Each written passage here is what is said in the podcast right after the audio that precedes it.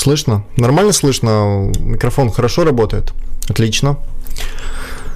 Отлично, спасибо. Такс. Бум-бум-бум-бум-бум. Так, чат единственное я вижу белым отображается. Угу, угу, угу. Так, э, поскольку сейчас, да, вот обратили внимание, новый интерфейс, э, все сейчас пробуем, с товарищем настроили, э, скажем, как можем, так и сделали. Пока что еще все это дело у нас нарабатывается, нарабатывается опыт в вопросах, скажем, механики того, как проводить стримы и прочие моменты. Вот сейчас у меня были косяки, например, с трансляцией, надо все-таки будет упороться еще какие-то гайды посмотреть по этому поводу, и все-таки больше технической грамотности в этом вопросе. Вот. Э, что касается трансляции. Э, скажите, как будет лучше видно? Когда вот тут у меня будет сзади пустой фон или когда будет вот так вот красным фон? Э, мне интересно, вот как вы считаете, как будет лучше?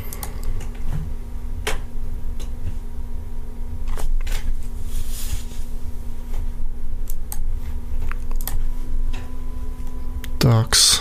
Сейчас у меня идет задержки небольшие.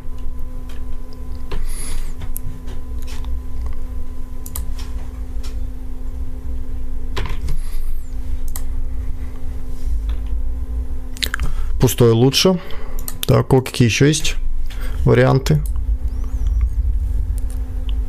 Фон красный. Зеленый фон есть, это нужно будет отрубить э, как раз таки зеленку.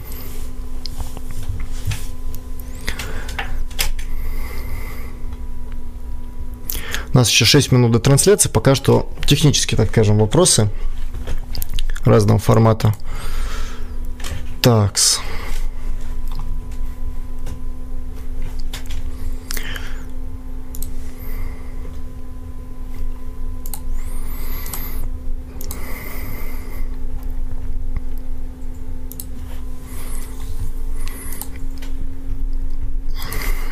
Сейчас я хочу чатик немножко изменить, буквально минуту. Еще раз пустой. Да, могу пустой.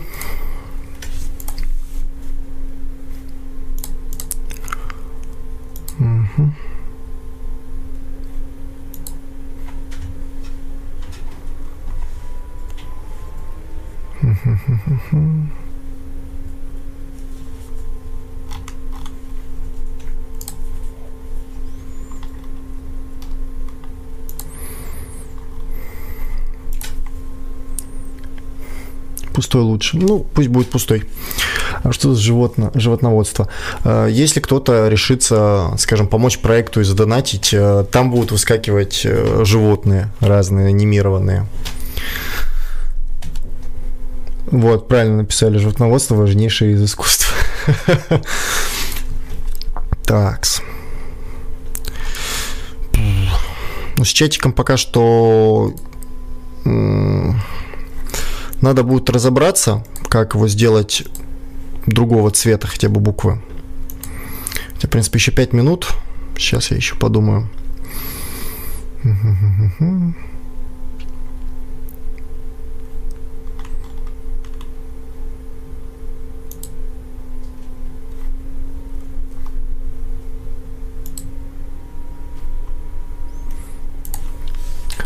Так, читаю газету крутяцкие тексты.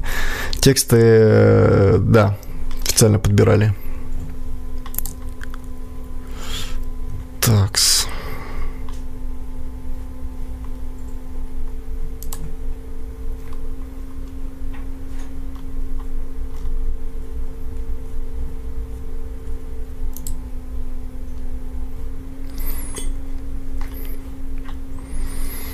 Mm-hmm.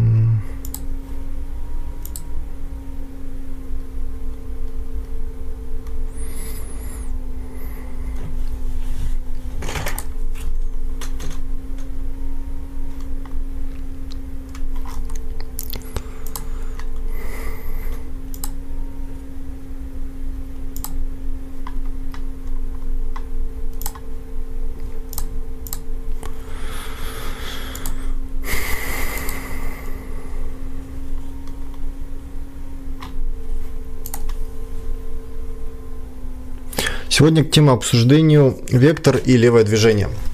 То есть э, разберем разных, так скажем, левых блогеров, левые паблики, организации те или иные, разберем, что такое, например, проект Вектор, которым, собственно, сейчас идет трансляция, какое его место и соотношение с всем другим. Ну, то есть практика, теория их соотношение, то, что указано в названии, собственно, вот выше, выше меня здесь э, название стрима фон для чата надо поменять. Да, да, да, да, да. Я, собственно, над фоном для чата сейчас и думаю. Так. Ну, вот первый донат. Спасибо, товарищ агент. Э, на каком этапе буду создавать э, программу и партию? Ну, во-первых, не я один. Во-вторых, тут все исходит из объективных потребностей. То есть для того, чтобы создавалась партия, создавалась, так скажем, некая программа, необходимо на это материальные так скажем, противоречия, которые бы к этому толкали. Собственно, сегодня будет разбираться, в частности, вопрос создания организации без на то необходимых противоречий, так назовем. То есть, когда она создается волюнтаристски, создается чисто из того, что вот нету партии, а мы создадим, а она будет, теперь у нас как бы есть партия, э, соответственно, не идти по этим же граблям. Вот это будет основной сейчас тезис по поводу программы. Программа вытекает из непосредственно тех действий, которые необходимо делать здесь и сейчас. Она не предполагает э, тех исторических моментов, которые, в которые попадет то государство, которое будет новой диктатурой пролетариата. Из-за этого масса других проблем. Так, сейчас буквально до секундочку, я сейчас все-таки с чатиком это сделаю и да уже до конца отвечу на вопрос. Фух.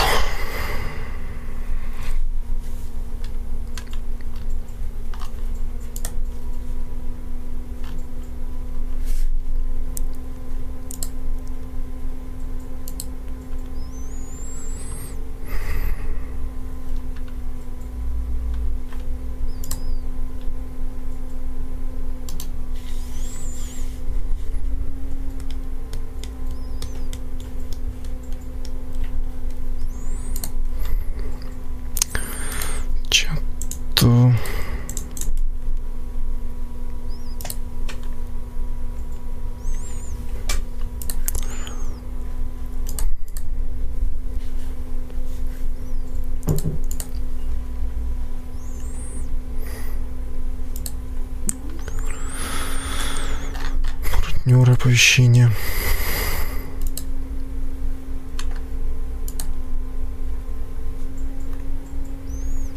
Вот, походу я нашел.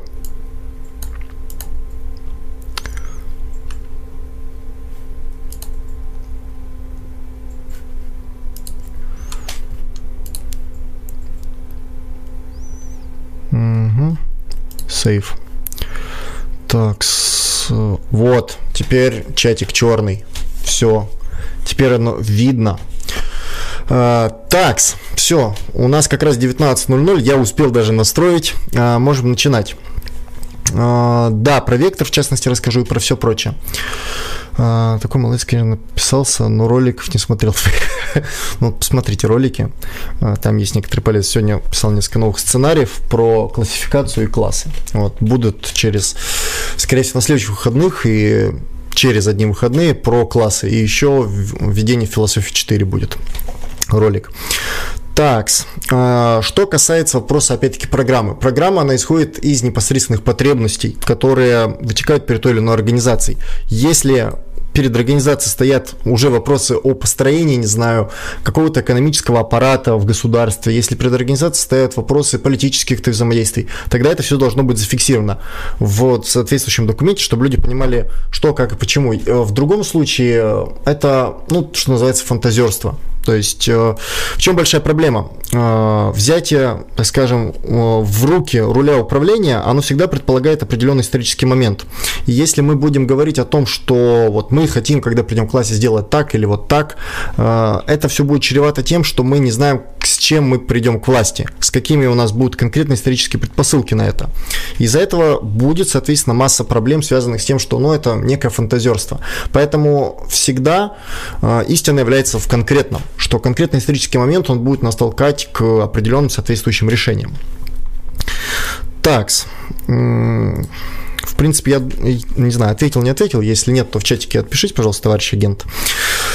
Вот, теперь перейдем непосредственно к теме стрима. Э, вектор и леводвижение целом. Думаю, здесь необходимо начать с самого простого, а именно с того, чтобы объяснить в целом, что такое левое движение, коммунистическое движение, э, что такое вектор, ну и вообще определиться с понятиями. Э, начнем с вектора, самая простая единица, так скажем. Вектор – это можно сказать, такая организация, которая родилась из питерских кружков. То есть изначально у нас были питерские кружки Ленмара.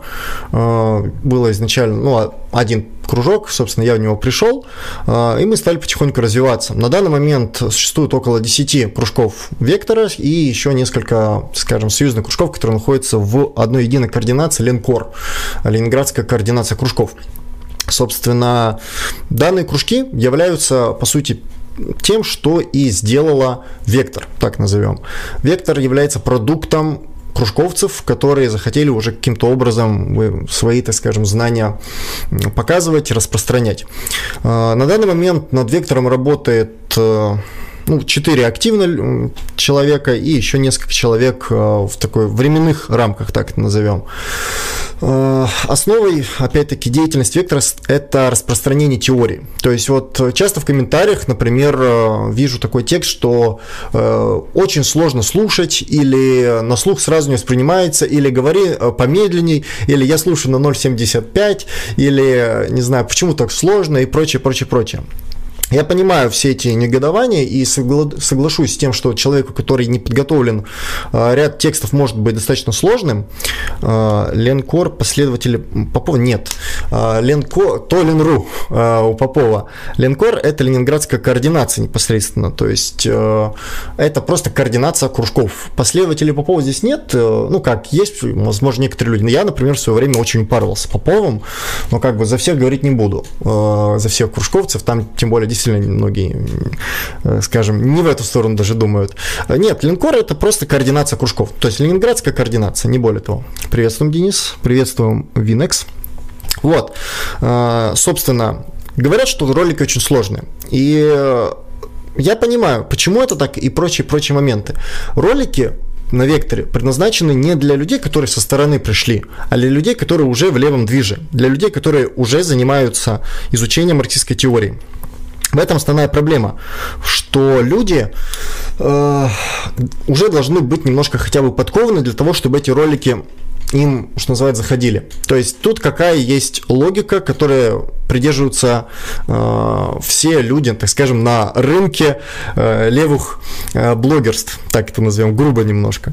Э, есть широкая аудитория, аудитория, которая еще не втянута в левые круги. Там есть соответствующие ниши, так это назовем. Эти ниши занимает, например, Семин, Вестник Бури, э, Гоблин. То есть это ниша людей, которые в целом толкают людей в левую сторону, создавая тот или иной контент. А, агит-пропаганду, можно исторические разборы, можно какие-то а, экономические, исторические, ну, то есть, ну, что там у Гоблина есть на канале.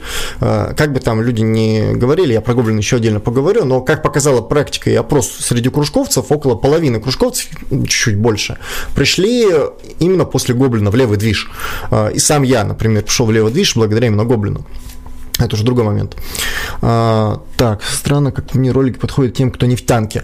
А, на самом деле могут подойти, но в комментариях действительно много комментариев, извиняюсь за тавтологию, что ролики крайне сложные. То есть самая большая проблема связана с тем, что ролики требуют определенной эрудиции и терминологического аппарата. Если человек не обладает терминологическим аппаратом, например, я когда только начинал изучать марксизм, для меня было а, крайне сложно ну, условно говоря, а, слушать Попова из-за того, что, ну, хотя бы вот Попова даже, я просто говорю, я ему паровался, когда начинал.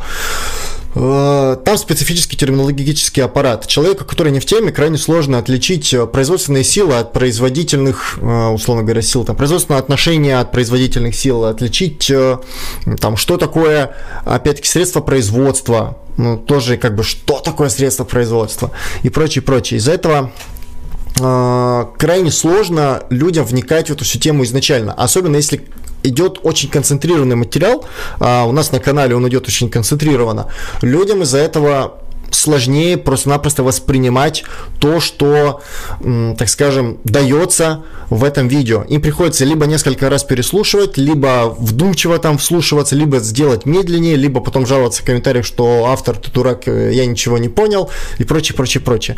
Ну, бывает по-разному. И это все к чему? Э, к тому, что канал в целом предназначен для помощи обучающимся, тем, кто уже в теме и тем, кто хочет углубиться в своих знаниях. Не для тех, кого привлечь, эта сфера занята другими, а тем, кому помочь. То есть человек уже левый, он такой, а, хочу углубиться в теорию, хочу разбираться, хочу логически выводить. Канал Вектор именно для вот таких, для людей, которые хотят э, самостоятельно вывести те или иные положения. Так что у нас там чатики. А я со стороны случайно наткнулся на канал, э, когда искал уроки по делике. Ну вот, тоже полезно. Вот, да, в этом есть момент, на самом деле, что на Ютубе практически нет э, какого-то контента по диалектике, ну, кроме, вот, опять-таки, Попова и ну, в такой в более мягкой форме есть, например, энгельсовские кружки. Э, они в записи, но там тоже сложно слушать. В диалектике хорошие ролики помогли. Экзамен по немецкой классической философии. Ну, очень хорошо, что, скажем, этом вопросе помогли. Поповщина – это сама в себе рефлексия со себя же. Э, ну, в какой-то степени. Э, таблички рисуете люди, блин, в головах что-то остается. Насчет табличек, в роликах пытаемся э, повышать качество изображений, это все требует э, временных затрат. На самом деле, почему вот мне тема стрима больше нравится? Здесь можно говорить именно что в форме подкастов. Форма подкастов, она дает возможность переноса информации более концентрированно э, и так скажем, точнее не более концентрированно, как раз таки наоборот, более разжиженно и больше обсасывать одну тему с разных сторон. А, в этом есть, конечно же, достоинство стримов. Ролики, они более концентрированы, если в них давать еще, так скажем, графики и прочее, я соглашусь, это было бы полезно, но нужно, соответственно, еще человек, который бы был готов этим заниматься, потому что а, ролики выходят каждую неделю, либо ролик, либо стрим. Сейчас вот э, стрим эту неделю будет, в следующую неделю выйдет ролик, и потом еще где-то месяц будут выходить только ролики. А, из-за этого, соответственно, возникает проблема, связанная с тем, что нужно какое-то время на это уделять. Времени на то, чтобы там качественно прорабатывать каждый ролик, там супер делать, э, э, как они называются, графики и прочие моменты нет. Если желаете, можете помочь, напишите мне ВКонтакте. Я с удовольствием приму вашу помощь. Сделаем, будет у нас более качественные графики. Я буду только за. Так, э, ну, Попов ухо вкручивает изрядно. На самом деле, вся незнакомая терминология, она будет выкручивать уши. Это неизбежно. Рекомендованных роликов фонд рабочей академии, название о диалектике. Кратко, да, 4 часа. А, на самом деле, там он книгу трехтомную Георга Вильгельма Фридриха рассказывает а, по сути, по сути, это кратко. То есть, если рассматривать э, трехтомную книгу на 700 страниц, 4 часа это не так уж и много на самом деле. Э, по сути, э, если говорить именно про диалектику саму, что такое диалектика, у него полно роликов, там более коротких, на том же Ленру, там и прочее, прочее. Там можно у нас на канале посмотреть ролики небольшие э, про то, что такое диалектика, для чего она нужна и прочие моменты. Ну, что такое диалектика? Наука о всеобщих законах природы общества мышления. Все, я за 5 секунд ответил, что такое диалектика. Но как бы а, э, от этого ничего яснее не стало. А там именно диалектика Егеля, наука логики в, скажем, мемах и прочих прочем. Так, вот это дизлайк. А, дизайн, извиняюсь. А, лайк, господа, и репост. Спасибо, немецкий генштаб. А, здорово всем, привет. Валера, привет. Звучит как квантовая запутанность для младенцев. Марксизм и должен звучать как квантовая запутанность для младенцев. Так, объясни мне, как количество становится качеством. Еще одно качество. Как я понял, для качества составляют меру. Я застрял на этом науке логики. Начнем с простого. Мера, а, вообще это не тема стрима, и у нас в итоге получается ответ на вопросы. Давай сейчас коротко, а потом, как я закончу основное повествование, еще раз задашь этот вопрос, если что-то останется непонятно, там продолжим. То же самое касается остальных вопросов. Но мы сейчас просто параллельно про Попова говорили и прочее. Мера – это качественно определенное количество. Вот это если вот прям совсем коротко. Качество нет, тут коротко не получится, тут не придется объяснять. Ладно, давай в конце этот вопрос задай, я еще раз на него отвечу. Чем может помочь вам простой обыватель? Ладно, а простой обыватель может помочь вот всем. всем, чем только может помочь, тем и может помочь. Э, самая проблема нашего канала в том, что про него мало кто знает. Обратил внимание, что люди приходят э, в комментарии, пишут, почему у вас так мало подписчиков. Э, люди пишут, не знаю, в личку задают вопросы, я им отвечаю всем, кто пишет в личку, я стараюсь ответить. Типа, опять какие-то исторические, какие-то вопросы, связанные с теорией и прочие моменты. Люди просто не знают о нашем контенте. Самая большая проблема – это его распространить. И распространить его можно двумя путями. Либо бесплатным, либо платным. Бесплатный путь предполагает э, распространение его по пабликам, которые э, могут его репостнуть, э, либо могут запостить, ну и прочее, прочее. С таким пабликом в свое время договаривался, мы репостили, вот, например, с технокоммунистами мы сейчас сотрудничали, вот, там, друг друга репостили. Какие-то еще паблики, такого животноводства иногда нас репостят, на чем я благодарен администрации. То есть, ну, такие мелкие вещи, вот OneWay состоим, OneWay нас репостит по мелочи, но приятно. А, и все. И как бы других нет каких-то моментов. Другие паблики и персо, персонали особо не занимаются какими-то репостами. Ну, некоторых мы и не пробовали, например. Хотя вот, кстати, с Рудым в его ролике я в конце там засветился, было закрывающее слово 150-летие Ленина. После этого на канал 500 человек подписалось. Это я все к чему? Есть два способа рекламировать контент. Бесплатный и платный. Платный покупать, бесплатный это предлагать. Если вы хотите чем-то помочь, у вас есть два варианта. Это либо покидать наш ролик куда угодно, в любые левацкие паблики, э, в предложку просто вот запостите, пожалуйста, этот контент. Так, например, Думай сам распространяется. А второй вариант – это задонатить, и мы сами купим уже рекламу какого-то паблика, который только таким образом, там, Агитка, например, и подобные паблики, которые, ну, готовы, так скажем, зарепостить, но за какую-то сумму. Естественно, если хотите помочь, прежде всего это вопрос, э, скажем, распространения контента. Больше Можете еще помочь контентом непосредственно. То есть, если вы хорошо, например, разбираетесь в какой-то теме, например, там, психология, культурология, э, история, философия, что угодно, можете написать э, статью, э, либо сценарий, скинуть его нам, мы либо как статью запостим, либо это озвучим, и будет у нас сценарий. Так, кто-то еще задонатил. Так, помощь от обывателей. Спасибо, э, Генчик. Э, благодарен за донат. Пойдет на, собственно, рекламу как раз-таки. Сейчас все, что мы собираем, в основном это на рекламу. Пойдет развитие канала. Это, в принципе, оно уже есть. В принципе, по аппаратуре на самом деле все есть. Вот э, недавно один товарищ хороший задонатил много денег, так назовем. И у нас теперь есть качественный микрофон. Собственно, AT2020 взяли и тут эту стоечку непосредственно и прочие моменты. Ну и разобрались с АБС с товарищем опять-таки, как могли. Так, э, что у нас там в чатике? В чатике я уже очень много чего пропустил.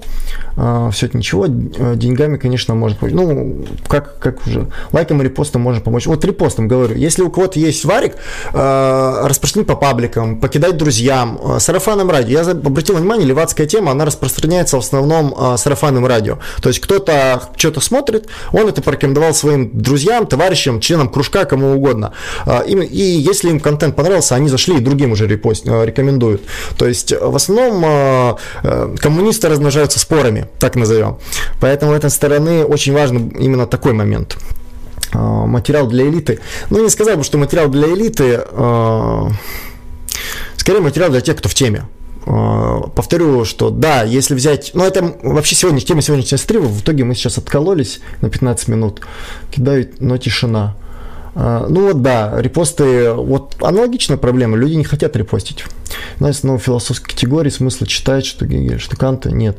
Философов пишут ничем языком. Да, соглашусь, о, кто-то еще задонатил. Спасибо, Генштаб. Спасибо. Будем развивать животноводство, важнейшая отрасль сельского хозяйства. Так, э, если еще со светом и фоном что-нибудь сделали. А что не так с фоном и со светом? Ну, свет, я вижу, мне в лицо бьет. Можно контрастность, конечно, повысить. Сейчас, например. Я, например, могу сделать вот так. Тогда я буду более темный я понизил гамму, оно до натуральных цветов меня вернуло. Может быть, так будет лучше. Насчет э, фона, ну, фон уже у нас был вариант насчет вот такого фона, но люди сказали, что лучше пусть будет прозрачный. Ну, можно еще предложить. Если у кого-то есть какие-то интересные варианты, ну, то, чтобы на фон поставить, предлагайте. вот, вернемся к вектору. Вектор, э, опять-таки, занимается именно тем, что помогает людям, которые обучаются в кружках. Э, опять немецкие деньги. Да, коммунисты принимают немецкие деньги, Сталин или Троцкий. Э, смотря в каком вопросе, опять-таки, у обоих есть базис или надстройка. Базис, ты можешь стать новым Сталиным. Если, смотря в каком качестве мы Сталинность будем измерять, могу отрастить усы, буду похож на Сталина, не знаю, вообще ни, ни разу не буду похож, но буду чем-то похож на Сталина. Вообще-то красный классный, э, но как дизайн говорю. Да, э, ну, челики из чата сказали, что не надо. Да, давайте по теме, я соглашусь. Я в чатик сейчас не буду заглядывать на протяжении, ну, уже извините, иначе я просто за, за, зароюсь в вопросах. Потом, как я закончу, уже непосредственно будет э, глупый вопрос. Да, все. Не отвлекаюсь на вопросы, продолжаем по теме. Э, наверное, надо будет на будущее такую взять все-таки вначале не отвечать на чатик. Итак, Вектор занимается тем, что создает контент по марксистской теории. А, почему и для чего создается марксистская, так скажем, теория в таком виде? А, как показала практика, масса людей а, не осознают тех или иных марксистских положений, не понимают важность, например, понятие производственные отношения, того, почему именно это базис, почему, э, так скажем, классовая борьба вообще существует, что такое классы и прочие моменты. Ну, вот по классам будут следующие два ролика. Э, люди не, не осознают важность этих вопросов. Это к вопросу о ревизии и догматизме, что ревизионисты, они не понимают, что можно менять и что не нужно менять, а догматики, они ничего вообще менять не хотят и опять-таки не понимают, что изменения должны быть.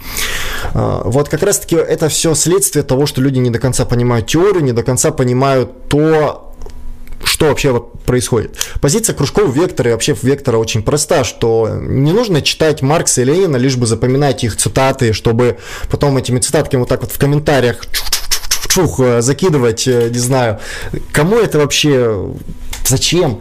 Э, мне лично непонятно, я когда кто-то ссылается на Маркса или Ленина, мне всегда непонятно, а что ты этим хочешь доказать? Ну, он написал вот такую цитату, а ты-то хоть понимаешь, почему он такую цитату написал? Ты понимаешь, какую он логику хотел там передать?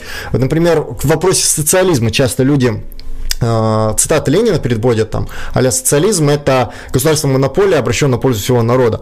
Прекрасно, очень классно. Я всегда в ответ кидаю другую цитату. Социализм – это электрификация России и советская власть. Вот э, тождественная абсолютно цитата, казалось бы, нет, но казалось бы, да. Почему? Э, эта цитаты вырваны из контекста, вырваны из исторического момента и э, того, почему они вообще были сказаны. Это жутко неправильно. Люди вместо того, чтобы самостоятельно думать, уповают на книги столетней давней 150-летней и прочего. Самое важное, для чего вообще нужен кружок, для чего вообще нужны левацкие каналы по теории, чтобы научиться самостоятельно думать. Берешь книгу, читаешь, думаешь, а, получаешь образование, а, нужны люди, которые будут думать, нужны грамотные люди. А, этих людей немного. Э, в этом большая проблема. В основном э, споры, я как обращаю внимание, это споры на исторические темы. Аля, был ли в Советском Союзе там какая-то, не знаю, геноцид э, славян, пусть будет так, или не было геноцида славян, был ли геноцид казахов, не было ли геноцида слав... казахов, там, украинцев, не знаю, без разницы.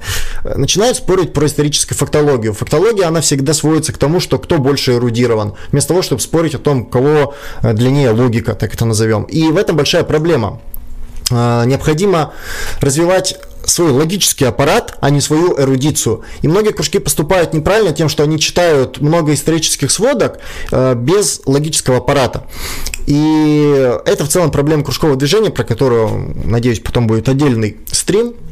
Э, и вектор собственно, наши коллективы обратили внимание на то, что для начала необходимо все-таки логику изучить. Необходимо изучить хотя бы формальную логику, не говоря уже про диалектическую. Изучив ее, уже можно двигаться дальше, уже можно как-то развиваться, уже можно выводить. А, собственно, принципы кружков вектора очень простые. Сначала изучить логику, потом применить ее на общество, выведя производственные отношения и противоречия, связанные с этим, и снять эти противоречия уже в научном социализме. Собственно, научный социализм с и отличается от других видов социализма, что он логически выводит свои суждения, а не просто из фантазии берет. И в этом, э, в частности, заслуги именно Маркса. Но я про что говорю? Э, контент, который связан с вот этими выведениями, это есть ролики вектора. Что не просто обозначить то, что вот у Маркса это было так, у Ленина это было так, просто какие-то сводки. Это логическое выведение, помощь э, человеку, который хочет сам у себя в голове выстроить какой-то логический аппарат. Собственно, канал, который у нас, собственно, есть, это именно что такое вот, я так немножко грубо скажу, пособие, такая методичка, чтобы человек, который читает какой-то материал, он мог себе задать сам вопрос какой-то на него ответить, а, мог сам другому объяснить. Просто какая-то помощь человеку во время обучения. Мы не собираемся кого-то именно непосредственно учить. То есть каналом а, просто того, что он посмотрел 10-минутный ролик, человек не научится. Там Гегеля, вот то же самое, цикл роликов по Гегелю, а, от того, что он просто их посмотрит, он не научится. Он Гегеля не начнет понимать. Это помощь человеку. Человек читает Гегеля, человек может посмотреть ролик. Это как общение с тем, кто какую-то тему уже понял. То есть это не, не может заменить непосредственно прочтение какого-то материала. Это помощь человеку в прочтении того материала, а, помощь в том, чтобы человек нашел там вот эти вот логический ряд и выцепил для себя не какие-то исторические, так скажем, моменты, а именно логический ряд выцепил для себя. И то же самое касается по ряду логических вопросов. Опять-таки, почему производственные отношения базис, а, какие, что такое классы, какие там еще были ролики у нас на канале, что такое товарность, что такое пролетариат, Э, так скажем, экономика будущего, это все э, логические принципы, которые можно так скажем, о которых можно подумать, о которых можно поставить себе вопрос. И, например, человек может слушать, ему что-то непонятно. Он для себя может обозначить какую-то проблематику и пойти искать ее решение. Или на канале, или где-то в книжке вычитать, или что еще. Это помощь тем, кто уже в теме. И вот тут мы переходим к вопросу, а почему не работает на всех? Почему работать на тех, кто уже в теме? А, тут тема, которую я изначально а, подымал, это про пирамид, пирамидальность, давайте так назовем, а, всей структуры левацкого контента. Есть самые простые ниши, есть более сложные ниши, есть самые сложные ниши. Давайте разделим, наверное, три я так, так обычно это классифицирую, ниши. Первая – это работать на всех, вторая – это заинтересовывать, третья – это уже обучать. И вот проблема в том, что контента по обучению на YouTube, ну, имеется в виду левой теории, практически нет. Э, по сути, это канал «Простые числа», где Камолов, там Бурик, они рассказывают, там есть вот это как раз-таки водный материал, который полезный. А, но с недавних пор они начали, сколько, полгода канал «Простые числа», когда они там от Семина откололись. А, потом это Звонов, у которого 4 ролика по философии, и на стримах он еще животноводство нормально это все дело рассказывает. Ну, лично мой респект Звонову. И это канал а, боже мой, фонд рабочей академии. Красный университет. А, но там специфический формат. Но это я все к чему? Что людей, которые занимаются непосредственно обучением, не так уж и много. И они не настолько уж популярны. Если мы посмотрим самых популярных блогеров на левацком ютубе, это Семин, это Вестник Бури, это Гоблин.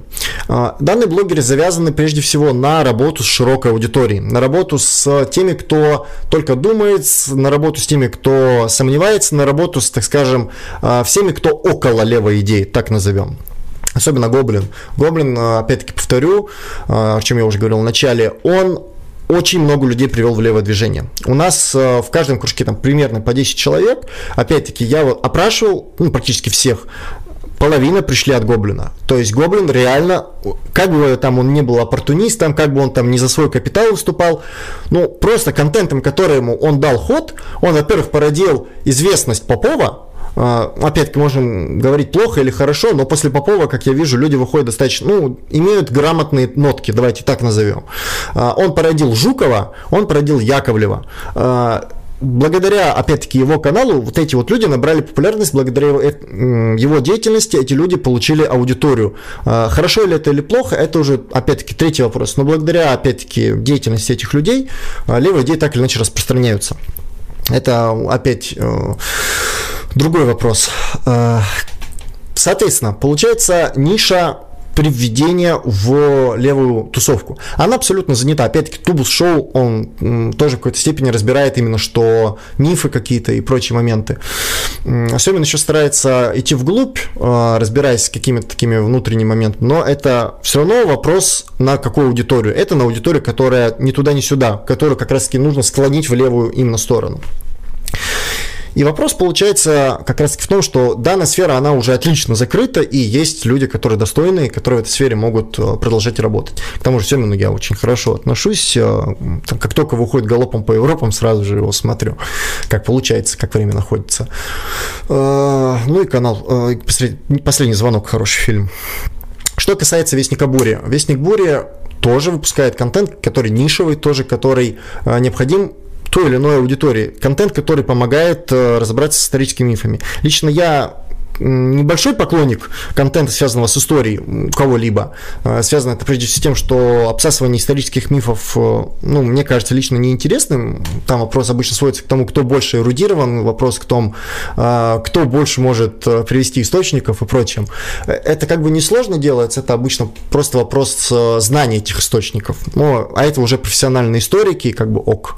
Опять-таки, на одну и ту же тему могут быть абсолютно полярные точки зрения, в этом другая проблемность, как раз-таки для обывателя обывателя. И вопрос а, агитаторов, которые работают, ну, того же Рудова, это убедить в том, что его источники более качественные. А вопрос в том, насколько он может это убедить, ну, не знаю. Я, например, а, когда он в Питер приезжал, была сходка, 250-300 а, человек пришло на просто сходку в Питере, весь Кабаре, в основном это молодежь. Убеждает, значит. То есть практика показывает, что убеждает. Дальше вторая ниша, ну, первую мы разобрали, это такая агитация. Вторая ниша это уже как такой вот привлечение к левым идеям, это уже уплотнение того, что человек является левым. Это выход есть, Садонин, это Station Маркс. Э, опять-таки, в какой-то степени Камола в этом плане выступает, но он такая двоичная ниша с э, дальнейшим обучением и ряд других еще каналов, опять-таки тот же Ленру э, и прочее. Э, тут как раз-таки ниша связана именно с тем, что человек дает уже более углубленный взгляд на левацкую тему и старается уже работать с э, людьми, которые привлекаются. Ну, выход есть еще, в частности, связанный с первой э, сферой, когда более, э, так скажем, больше аудиторию стараются захватить. И тут как раз-таки основная тема связана с тем, что данная сфера, она тоже отлично закрыта. То есть в этой, сфере, в этой сфере э, Садонин отличный контент выпускает. Station Marks раньше выпускали интервьюшки, но интервьюшки такой себе. Сейчас у них авторские идут э, произведения, ну, тоже выпускают какой-то контент. Э, прорываться сюда, не знаю, бессмысленно и э, как бы нет, нету никакой цели именно стать там супер популярным. Тут как раз таки вопрос в том, что третья сфера, она, когда начинался канал, вообще была не закрыта. То есть почему, например, начал, начали мы делать ролики по науке логики. На Ютубе на данный момент э, нету э, кроме Попова, никого, кто бы мог бы про науку логики хоть как-то там рассказывать. Э, лекции Попова по науке логики, ну там еще, ну я имею в виду все Красный университет, там они плюс-минус все там с э, наукой логики повязаны через Попова и прочее, там Казенов, Галко, Городников. По науке логики лекции Попова длятся по полтора часа, из которых 20 минут что-то поделать, а остальное все время это про то, как в советское время мороженое по 3 копейки было. Я, конечно, с удовольствием это послушаю, но когда ты в десятый раз слушаешь э, анекдот про деда и баню, это уже начинает надоедать. Хотя анекдот великолепный, вечный. Поэтому тут весь вопрос лишь в одном – в том, насколько э, человеку нужна тайный материал. Мне была очень интересна диалектика, и мне пришлось слушать все лекции Попова к ЛГД, где они там сидят с э, мужиками в э, кружке, и на протяжении полутора часов разбирают э, переход бытия в ничто на примерах перехода капитализма в социализм. Э, как бы это больно слушать немножко уже с нынешних позиций, но э, тогда это было примерно нормально. Я все к чему? Что год назад, когда начинался проект Эктор, не было ничего связанного с теорией. Был только, опять-таки, Попов и четыре лекции Звонова, ну, про философию. Это хоть что-то, опять-таки, на Ютубе. Сейчас появился вот Камолов еще. Э, но все, больше сферы, которая бы помогала людям углубляться в знания, нет. И вот это вот самая большая проблема в том, что э, левое движение не обращает внимания на теорию. То есть теория почему-то откидывается на второй план. Первым является активизм. Является такая некая активность за то, что а давайте все вместе, э, там, например, пойдем сразу же помогать рабочим. А давайте все, там, не знаю, будем, э, там, не знаю, газету выпускать. Активизм, Эль, на митинги пойдем. Активизм в этом вопросе, он э, бессмыслен э, с разных сторон. Э, я не говорю, что помощь рабочим бессмысленна, я говорю о том, что всему должна быть своя мера, своя логика, свое место. Вопрос теории не придает вообще никакого значения. Вот тут как раз таки мы переходим к вопросу, который был с одним из донатов. Что касается построения партии. Масса организаций так или иначе смотрят в сторону того, что рано или поздно им нужно будет построить партию. Рано или поздно им нужно скажем, какая-то организация, которая бы могла сплотить вокруг себя людей. И в чем большая проблема? Люди объединяются в организации не по принципу того, что это может что-то решить, какое-то противоречие, а по принципу того, что, э, ну, блин, нам нужна организация, вот если завтра грянет гром, вот как в Америке случится там ну, революции и прочее, как на Украине, нужна организация, и вот мы будем такой организацией. Нету материального противоречия, которое бы толкало сейчас людей на построение единой организации. В этом большая проблема левого движения. Не созрело левое движение до того, что вот прям из, кровь из носу нужно организацию.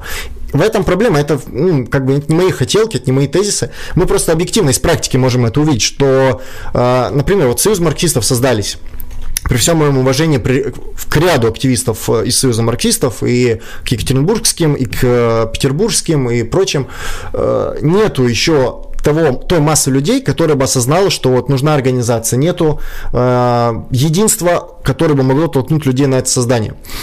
Это все к чему? Люди в итоге объединяются вокруг просто голого желания соединиться в какую-то организацию. А в чем тут проблема? Люди не имеют единого теоретического основания. Такая я немножко грубо скажу, такая широколевая позиция, связанная просто с созданием организации, она всегда связана на том, что э, возникнут внутренние терки. Э, как показывает практика, а как только возникает теоретические противоречия, это следующий логический шаг, это возникновение практических противоречий. Практические противоречия – это противоречия, связанные в том, а что нам делать, когда нам делать, куда нам делать. Такие противоречия могут быть, когда есть только единая партия. То есть, если уже все объединено в одно, и тогда уже возникают такие противоречия, связанные с теми или иными моментами. Если еще организация не созрела до этого момента, э, а есть много-много разных организаций, не объединенных между собой какими-либо практическими действиями прежде всего, в итоге получается, что эта организация нету стимула оставаться чем-то единым, она начинает внутри себя колоться на фракции, затем уже на организации. Э, и на самом деле проблема в другом, что даже имея какую-то твердую теоретическую позицию, это не является, так скажем, э, вариантом того, что вы не расколетесь. Тот же Ленин Крю имел достаточно хорошо сформулированную теоретическую позицию, и научный централизм у них там, э, что называется, фигурировал такая изюминка, и э, по тем или иным вопросам, э, чтобы вступить в тот же кружок, необходимо было соглашаться. Но в итоге все равно раскололись на пермскую редакцию, московскую редакцию, вот спичка новая, отколовшаяся организация. То есть даже такая вроде бы супер э, теоретизированная организация не смогла пройти тест на историчность.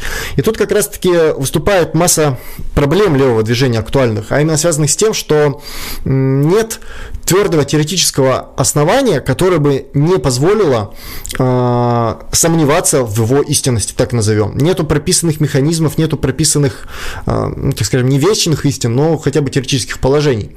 Если посмотреть по левым организациям, э, хотя бы просто банально по вопросу тому, кто такой пролетариат, ну, будет вот такая портянка, а гигантское количество вариантов, э, кто сегодня пролетариат. Ну, определений будет масса. Донатик еще прилетел. Такс. Английская разведка. Нам уже немецкий генштаб, английская разведка донатит. Спасибо, спасибо. Еще осталось СБУ только, чтобы задонатили. Э, как раз будет эта полная э, картина. И, и, и еще этот ФБР. Ну, не суть. Э, я все к чему? К тому, что теоретическое единство в левой среде просто не существует. До тех пор, пока вообще вот в этой всей левой среде, вообще в целом, неважно, ни в одной организации, в левой среде не будет устаканенный вопрос о том, кто такой пролетариат, как с ним работать и что такое социализм, э, ни о каком едином левом движении вообще говорить не придется. Потому что пока и вы это все нужно будет не просто обозна, обозвать, что вот это так, а логически обосновать. Потому что какие статьи не читаю, чаще всего, э, например, вот при всем моем уважении к Дуреченскому, э, я считаю его одним из лучших деятелей сейчас на левом ютубе, но вводить пролетариат из капитала – это не тот логический принцип, по которому нужно вводить э, пролетариат. Пролетариат выводится из э, других логических принципов, прежде всего это из логики э, того, как взаимодействует то или иное общество из формационного принципа и из того, как э, непосредственно это будет взаимодействовать при социализме. Пролетариат как раз-таки и выводится, в частности, из понимания того, какие процессы должны быть при социализме. Это все единая картина. Но это, опять-таки, отдельный, отдельный стрим. Будет, кстати, ролик «Отличие социализма от коммунизма». Планируется, в всяком случае. Вот. И э, тема, связанная с тем, что в левом движении нет единой теоретической повестки, она всегда будет сталкиваться с тем, что поскольку нет единой теории и не будет единой практики. Э, вот сейчас, например, актуальный вопрос. Нужно ли идти голосовать, не нужно ли идти голосовать, бойкотировать, не бойкотировать. Почему нет единства мнения по этому вопросу? Потому что люди не обладают единой теорией. Я вот, мне два товарища скидывали цитаты. Один скидывал цитату того, что Ленин говорил, что нужно ходить на всякие выборы, а другой скидывает цитату, что ни при каких обстоятельствах не стоит участвовать в буржуазных выборах. Э, как бы, я, конечно, все понимаю, что Ленин на всякий случай жизни, но нет, это все-таки зачем, чтобы что. Поэтому тут нужно как раз-таки вопрос теоретического, так назовем, единства. Пока не будет единой теории в левом движении, ну, хотя бы примерно единой, не говорю там, что люди должны там просто в десны долбиться и э, прочие моменты, но взять хотя бы тех же большевиков, меньшевиков, прочее, они понимали, кто такой пролетариат, они понимали, что такое социализм, разность была только в методе, э, методе того, как строить партию, того, как приходить к власти и прочее, но теория это была едина, у них разность была уже в практике, в практических вопросах, э, при этом того, как и почему, они прекрасно друг друга, что называется, понимали. У нас этого нет, у нас нет понимания на базовом уровне. И от того все левые организации сейчас в некой степени обречены на то, чтобы либо развиться до того, что они станут гегемоном теоретическим, либо стать пищей для этого гегемона грядущего. И тут вопрос стоит на самом деле не только в теории, но еще и в принципе построения тех или иных организаций. Левое движение в этом вопросе очень разнородно, и есть, опять-таки, демократический централизм, есть а, такой партия ленинского типа, а, который тоже констатирует а, демократический централизм, но по своей сути являются очень тоталитарными, и научный централизм как тоже одна из вариаций непосредственно построения, построения организации. Э, по этому поводу, опять-таки, желательно, наверное, отдельный стрим, чтобы это все подробно разобрать, как почему те или иные принципы положительны, почему те или иные принципы негативны, и а, против чего они направлены, и зачем демократический, зачем научный и прочее, прочее. Э, и это все к чему? Что есть еще и отбор по этим э, принципам, что те или иные организации сталкиваются не только по теории, но еще и по своим организационным структурам, из-за чего они внутри через характер меняют свое определение. И тут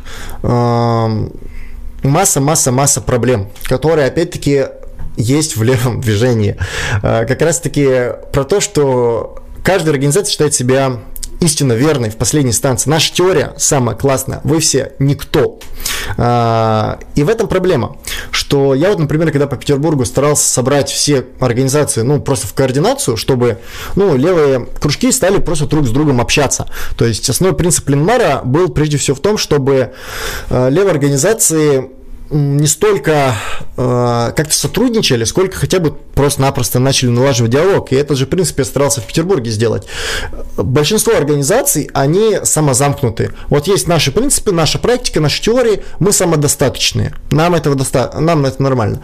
Нет, нет, пока левый движ не соединен, вы не можете быть самодостаточными. Левый движ на то и предполагает, ну, под левым движением, прежде всего, коммунистическое движение, предполагаю, у остальных.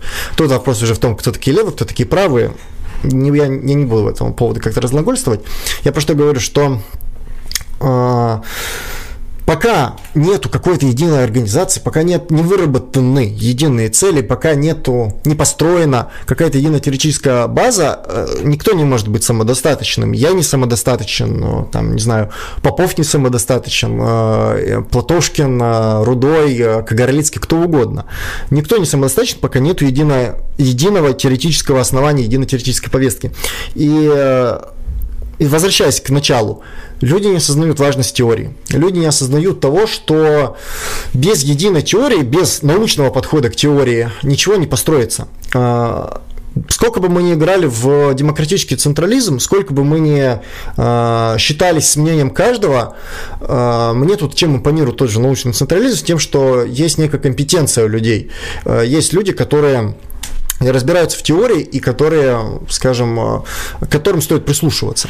Э, в вопросах теории, в вопросах практики, как бы там кто-то не трудился, как бы кто был не активен, если он не разбирается в теории, то тут большая проблема возникает именно с тем, что а куда мы идем? Почему мы туда идем? Человек, который не разбирается в логике, прежде всего происходящего, а теория это прежде всего логика, э, он не, ну и метод, методология, он не сможет принять правильное решение. И опять-таки возникает вопрос в том, а какое должно быть соотношение теории и практики? Вот, собственно, что обозначено у нас вот здесь, вот выше меня. А, что такое практика? Практика – это как раз-таки воплощение а, в действительности а, тех теоретических моментов, ну, конкретно коммунистическая практика подразумевается, тех теоретических моментов, которые необходимы в данный исторический момент времени. Если у нас теория предполагает, что э, прямо сейчас нужно быстро идти на заводы, прям сразу же агитировать всех, кого только можно, агитировать за что, против чего, неважно, главное агитировать, э, то это одно. В то же время может быть другая повестка, что нужно агитировать, но агитировать там за 6-часовой рабочий день, как РПР этого предлагают. В то же время может быть другая повестка, что нужно просто создавать профсоюзные коллективы и работать с ними. Э, вариантов практики массы. Но, я повторю, к чему сводится соотношение практики и теории? Практика, она непосредственно выплывает из теории. Теория, в свою очередь, является результатом предшествующей практики. И то другое противоречие, что современная теория, она должна основываться и на современной практике. И то другое противоречие связано, как видите, противоречия, которые не решены в левом движении, очень большое количество. А, противоречие построения как раз-таки актуальной теории связана с наличием активистов, которые бы занимались практикой и занимались бы теорией. И вот это вот противоречие, оно снимается кружками. Э, наличие таких активистов. Сейчас кружковое движение, во всяком случае до коронавируса, э, было весьма активно развивающимся. Да, был вот этот э, осенний-зимний спад, активный, сейчас из-за коронавируса он продолжается. Но как показала практика э, прошлого лета, прошлой весны, э, в Питере было 5 кружков, ну, 5-8, а потом такое, весна, лето, пум, 35 кружков. То есть просто за несколько месяцев собрали СМовцы, там 10-12 кружков, точно не помню. Мы собрали столько же, чуть больше. И еще несколько других независимых кружков появились. СПО там, они, кстати, хотя они до этого были. А, тут же Ленин Крю появился кружок и прочее, прочее. А, соответственно, кружки в данном вопросе выступают как кузня кадров, которые творят современную теорию, современную практику. Чтобы творить современную теорию, необходимо обладать неким теоретическим знанием прошлой практики. Чтобы творить современную практику, необходимо знать современную теорию. Тут самозамыкающийся процесс, который должен э, друг друга дополнять. Без современной практики не будет современной теории, так же, как и не будет современной практики без современной теории. Э, это процесс, который взаимозависим.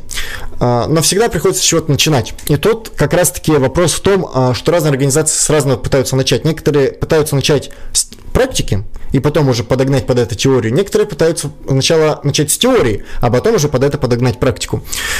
А, как бы мы тут не выпендривались, э, одновременно ходить на завод и одновременно читать Маркса не у всех получится. Мне, как говоря, люди кружок раз в неделю еле выдерживают, не говоря уже о том, чтобы прям все время так, таким образом посвятить и теории, и практике соединению их с массами. Поэтому разные организации тут выбирают разный путь. Я могу сказать, что кружки Вектора выбрали путь э, теории, а затем практики. Почему? Э, на данный момент э, Питер, ну, это второй город в России по населению, имеет достаточно большое количество людей, которые просто-напросто еще не покрыты. У нас есть огромное количество, кружки в основном набираю я, набираю их примерно простым опытом, э, способом, перенял опыт у э, РРП, э, беру человека в левацкой группе, сортирую, что он из Санкт-Петербурга, и пишу в личку. Здравствуйте, как вы относитесь к коммунистическому движению? Хотели бы посетить кружок? Ну, или что-то из этого разряда. Э, и э, на самом деле людей, которые с симпатией относятся, много. И людей, которые готовы пойти на кружки, много. Не хватает активистов, которые бы могли их покрыть.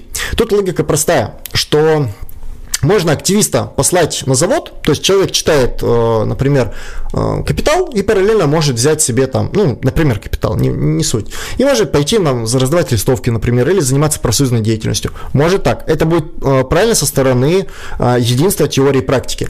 Но тут как раз-таки выступит следующая проблема, что это будет фиксировано количество так скажем, активистов. Кружки, по своей сути, они сдуваются. Набрался кружок 10 человек, через полгода это 4 человека. Люди, так или иначе, по разным причинам могут сдуться.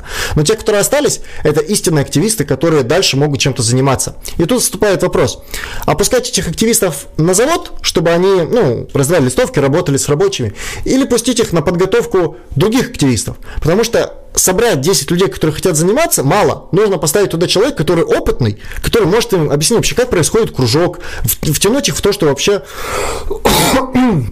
происходит в городе, втянуть то, что происходит в левом движении, объяснить те или иные теоретические моменты, которые он уже сам понял, потому что уже занимался в кружке. То есть нужен активист, который будет заниматься десятью другими потенциальными активистами. И стоит вопрос, пустить этих людей на завод, либо на подготовку новых активистов. При том, что, опять-таки, объективное основание на то, чтобы были новые активисты, есть. Как по мне, выбор все-таки в сторону подготовки новых активистов. Я тут немножко грубый пример приведу. Это как в бизнесе. Можно вложить деньги в бизнес, а потом из бизнеса деньги забирать и там, не знаю, яхты покупать, какую-то еще тему. А можно оставить деньги, опять вкладывать в бизнес и тем самым увеличивать обороты. Как по мне, лучше увеличивать обороты, чтобы в конечном итоге э, бизнес принес такое количество активистов, которых хватило бы на все питерские заводы. Э, проблема в том, что как раз-таки количество людей, которые желают заниматься много, а людей, которые бы могли взять себе кружок, немного. Благо у нас в Петербурге есть э, штаб РКРП. Э, РКРП крайне благодарен организации РКРП, что они помогают нам с помещением. Там одновременно может заниматься там 1, 2, 3 кружка. Э, притом вот у нас, на суб... у нас обычно по субботам было 4 кружка, по воскресеньям там 3 кружка, по будним дням еще несколько кружков, там несколько кружков онлайн. Ну, масса вариантов. Ну, 4 кружка это имеется в виду. Там еще было несколько кружков, которые параллельно шли в разных э, просто аудиториях. В общем, помещ... Э, проблема с помещением это еще одна, кстати, проблема, но это опять-таки к вопросу о кружковом движении и прочих моментах. А, то есть вопрос э, простейший. Это либо вкладывать активистов в непосредственно сейчас работу с рабочими, либо в подготовку новых активистов. И э, Виктор выбрал именно этот путь. Некоторые организации выбирают путь на то, чтобы активистов сразу же пускать в практику на заводы, а, так скажем, других, ну, кто может, кто там желает оставить их как кураторов. Вот, например, питерские СМовцы, они, скажем, более демократичны в этом вопросе. Они, э, те, кто хотят, идут в практику, в Карпунг, например, те, кто хотят, те остаются э, в скажем, кружковым, ну, как кураторы. Э, мы в этом вопросе, ну, скажем, выступаем более радикально в сторону того, чтобы наращивать обороты именно по кружкам. То есть увеличивать количество потенциальных активистов, которых потом уже как раз-таки можно будет пустить активно в практику. Опять-таки, а как пускать людей в практику? То есть того, что человек просто пойдет на проходную, ну, Будет ли от этого какой-то толк? А, ну, я сомневаюсь. Если человек не имеет никакого, никакого опыта, максимум, что он там пораздает газетки, то неуверенно и прочие, прочие моменты. Тут я соглашусь с позицией организации Международная марксистская тенденция о том, что а, каждый активист какой-то организации, он должен быть подкованным оратором, теоретиком и прочие моменты, что это должна быть такая вот прям максимально боевая единица. Человек, который идет на завод, должен обладать хотя бы минимальными зачатками ораторских навыков, просто хотя бы понимать, как с людьми общаться, о чем с ними не нужно говорить, с какой стороны их подковырнуть, а, выявить у них потребности и стараться решить их потребности, а не прийти на завод и говорить, что вас капиталисты эксплуатируют, объединяйтесь в профсоюз. Но с такими, а, скажем, призывами в лучшем случае выпнет охрана, а в худшем случае сами рабочие выпнут с этого завода. Зачем это нужно? Непонятно. То же самое, например, а, я знаю, была ситуация не совсем хорошая у нас в Питере, вот «Факел», есть такая отличная организация, организация а, по практике, ну, вот в чем их основная проблема, у них мало активистов как раз-таки. А, они занимаются тем, что как раз-таки профсоюзное движение, в частности в Питере, в других городах, а, так скажем, поднимают. Они долго занимались каким-то заводом в Питере. Они там занимались, например, 2, 3, 4, может, 6 месяцев, я точно не вспомню. А потом туда пришла одна организация, имя которой я не буду называть, просто покричала, что геть капиталистов, Майдан, революция и прочее. И в итоге факеловцев тоже выпроводили, сказали, что если вы за это же, до свидания, мы, мы больше не будем вас сюда пускать. И как бы ну, ну вот чтобы что. Как бы зачем так делать? Э, во-первых, это подсырание работы другой левой организации. Во-вторых, это, ну, мягко говоря, такой вот бланкизм, ударность непонятного что. А чтобы что? Какой результат от этого будет? И это все к чему?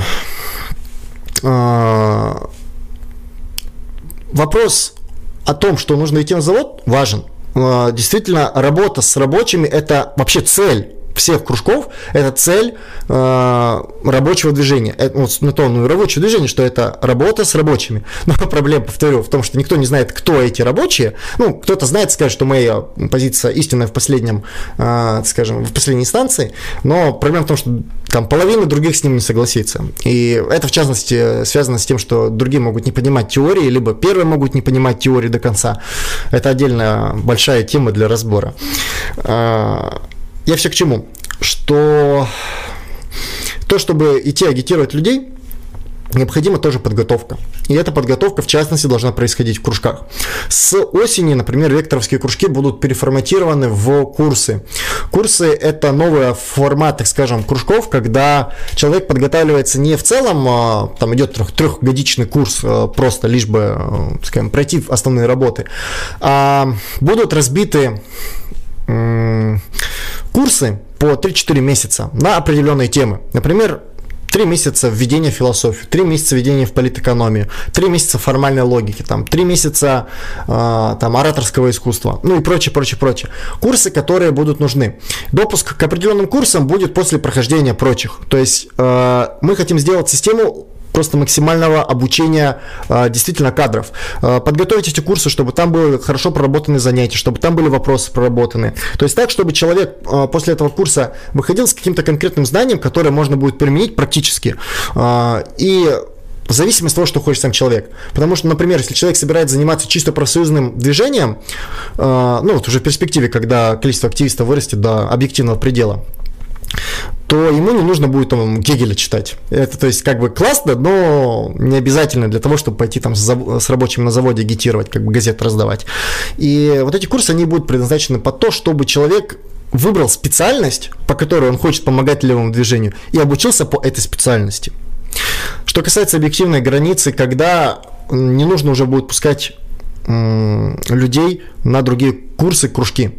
Объективная граница простейшая. Когда уже перестанут люди идти в кружки. То есть я сейчас набираю людей, я, э, мне не хватает людей, которые готовы взять на себя кружок. Нам, э, вот сколько раз не набирали мы кружки. Не хватает людей, которые активисты.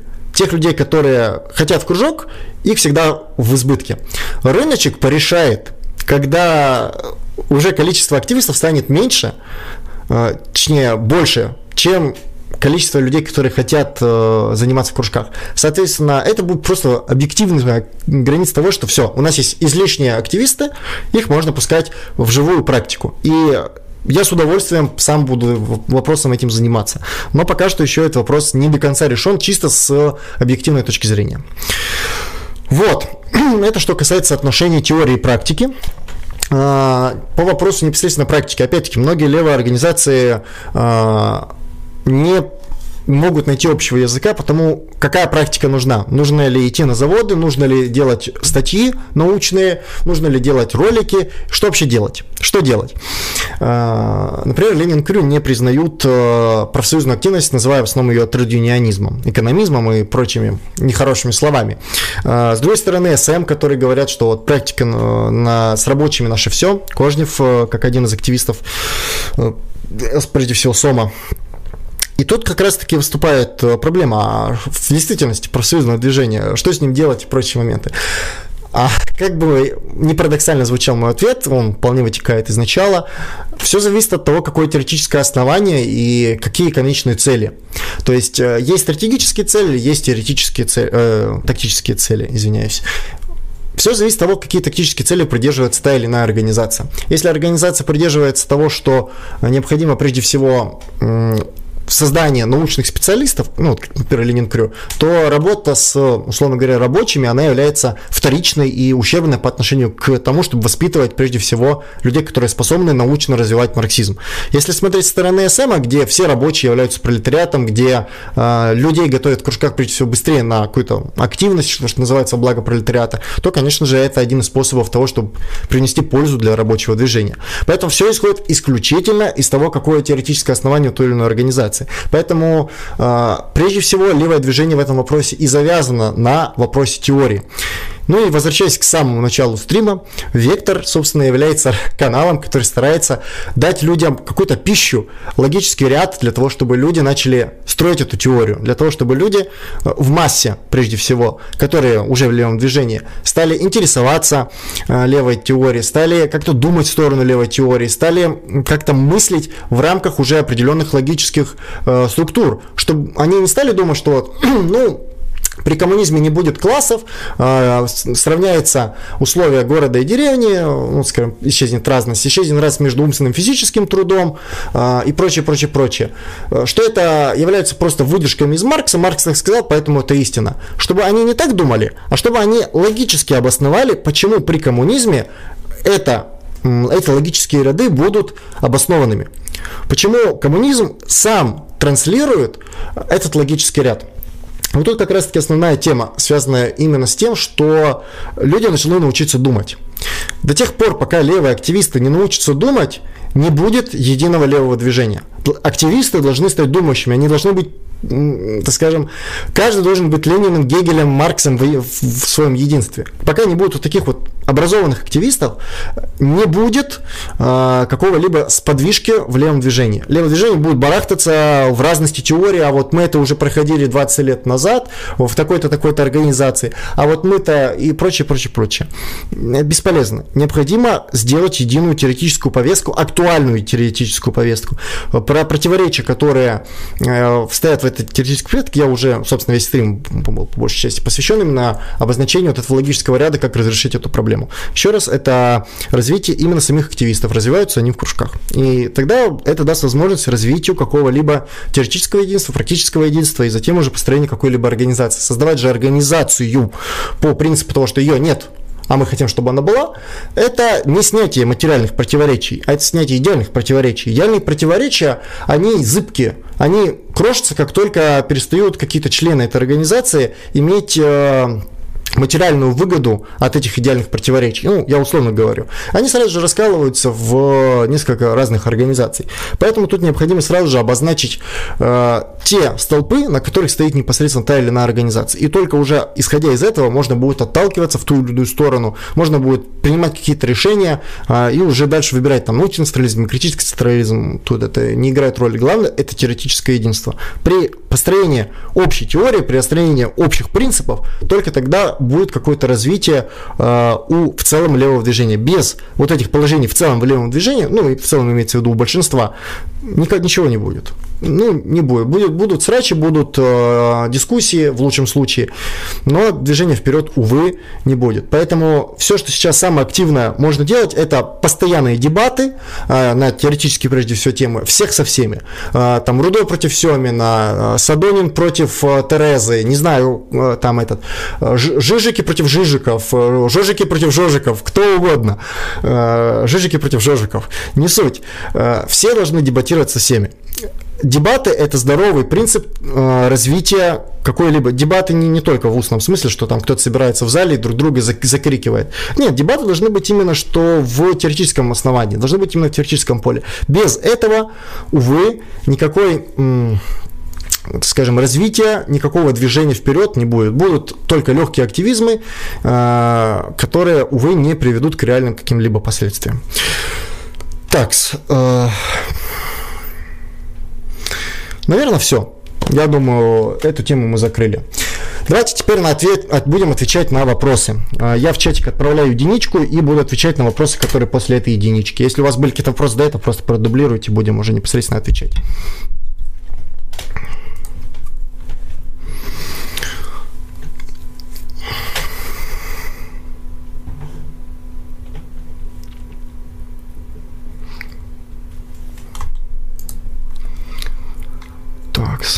Бебеля против Жижиков, да, и это тоже. И Гегеля против Жожиков.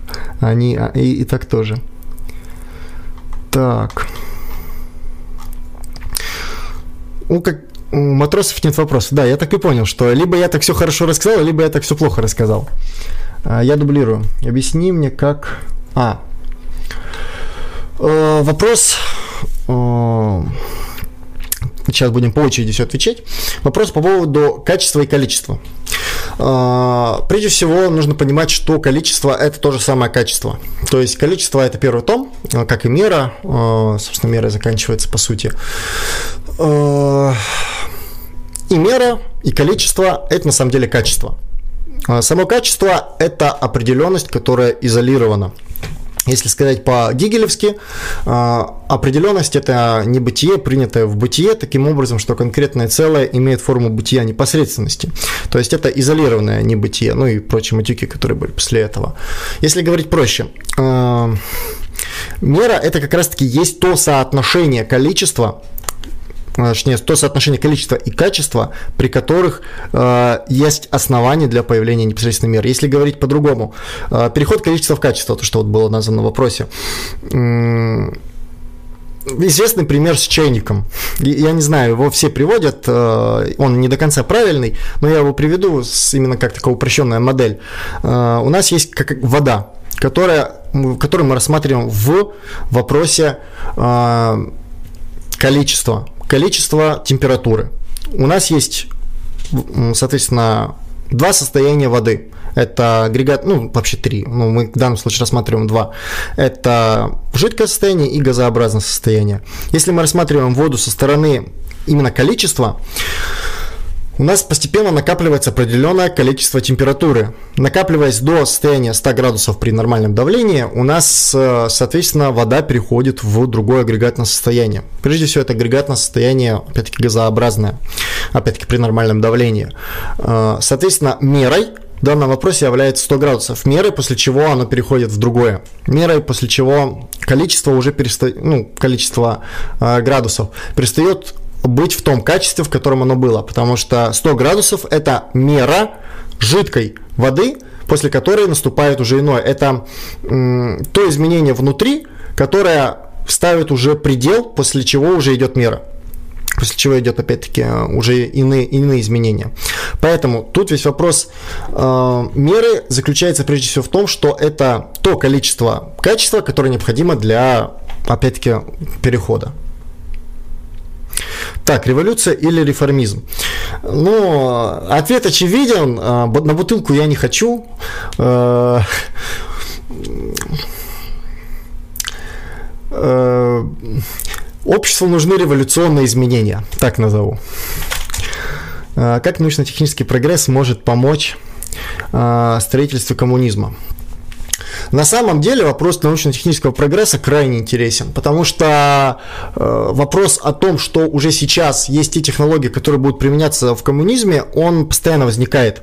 На самом деле, если мы посмотрим на современное общество, э, уже сейчас есть те технологии, которые просто-напросто будут использоваться в будущем. Например, технология каршеринга э, то есть технология, которая позволяет не обладать собственностью машины, но при этом позволяет э, любому человеку, который обладает правами условно, э, использовать то или иное, ну, благо в данном случае это каршеринг, это машина. То же самое, там, например, с самокатами, велосипедами по всему Питеру раскиданы, хочешь, бери, едь куда хочешь, фиксированная оплата за это есть. Э, в Америке, не помню, как называется магазин, есть технология, которая позволяет человеку, который заходит в магазин, не расплачиваться на кассе. Ты заходишь, берешь с полки то, что тебе нужно, это все фиксируется фиксируются камерами, которые есть на потолке, они смотрят, что ты взял, уже заранее все подсчитывают, ты выходишь из магазина, пробивается чек на сразу через твой PayPal, там, не знаю, Google Pay, а, какие-то иные технологии. Таким образом, уже сразу же возникает э, скажем, предпосылка, то, что кассиры уже будут, по сути, не нужны. А опять-таки, авто, как называется, автопилот. Когда машины, самолеты могут самостоятельно уже лететь, для этого не нужны будут люди, которые это все будут перевозить. Таким образом, опять-таки, освобождается ниша за счет именно технологического прогресса. Технологический прогресс, опять-таки, во многом не стоит на месте со стороны а, электоральных. Вот сейчас у нас электронные выборы, можно проголосовать онлайн. А, почему нельзя будет в будущем голосовать за те или иные потребности? А, ну, вот будет ролик, опять-таки, связанный с тем, как будет работать производственные отношения при социализме. А, к вопросу о том, что почему в Советском Союзе был дефицит и прочие-прочие моменты, не было технологии, которая позволяла бы э, решать, что, как, что в каком количестве людям нужно. Из-за этого решалось все на душу населения по определенным пропорциям. Сейчас же, благодаря технологиям, каждый человек, ну, условно говоря, взяв какую-то программку, может сказать, мне нужно там 10 масла, 15, э, там, не знаю, спичек, пачек, э, там, пара штанов, розовый слоник. Ах, розовый слоник не производится. Все, захожу на сайт, который собирает эти, как там, стартапы, говорю, блин, обществу нужны розовые слоники, а лучше зеленые слоники. Э, обществу нужны зеленый слоник 2. Э, давайте э, будем в эту сторону смотреть. И люди, которым тоже нужны зеленые слоники, они будут голосовать, что нам нужен зеленый слоник. Мы хотим продолжение, либо новую игрушку. Соответственно, люди будут в эту сторону сами выбирать, что им нужно. И дальше, при достижении определенного критерия, это идет уже в производство, производится и доставляется самим людям. Опять-таки, за ваши деньги любой каприз, как говорится. Вопрос в том, будут ли в социализме деньги. Нет, в социализме денег не будет. В социализме будет распределение по труду.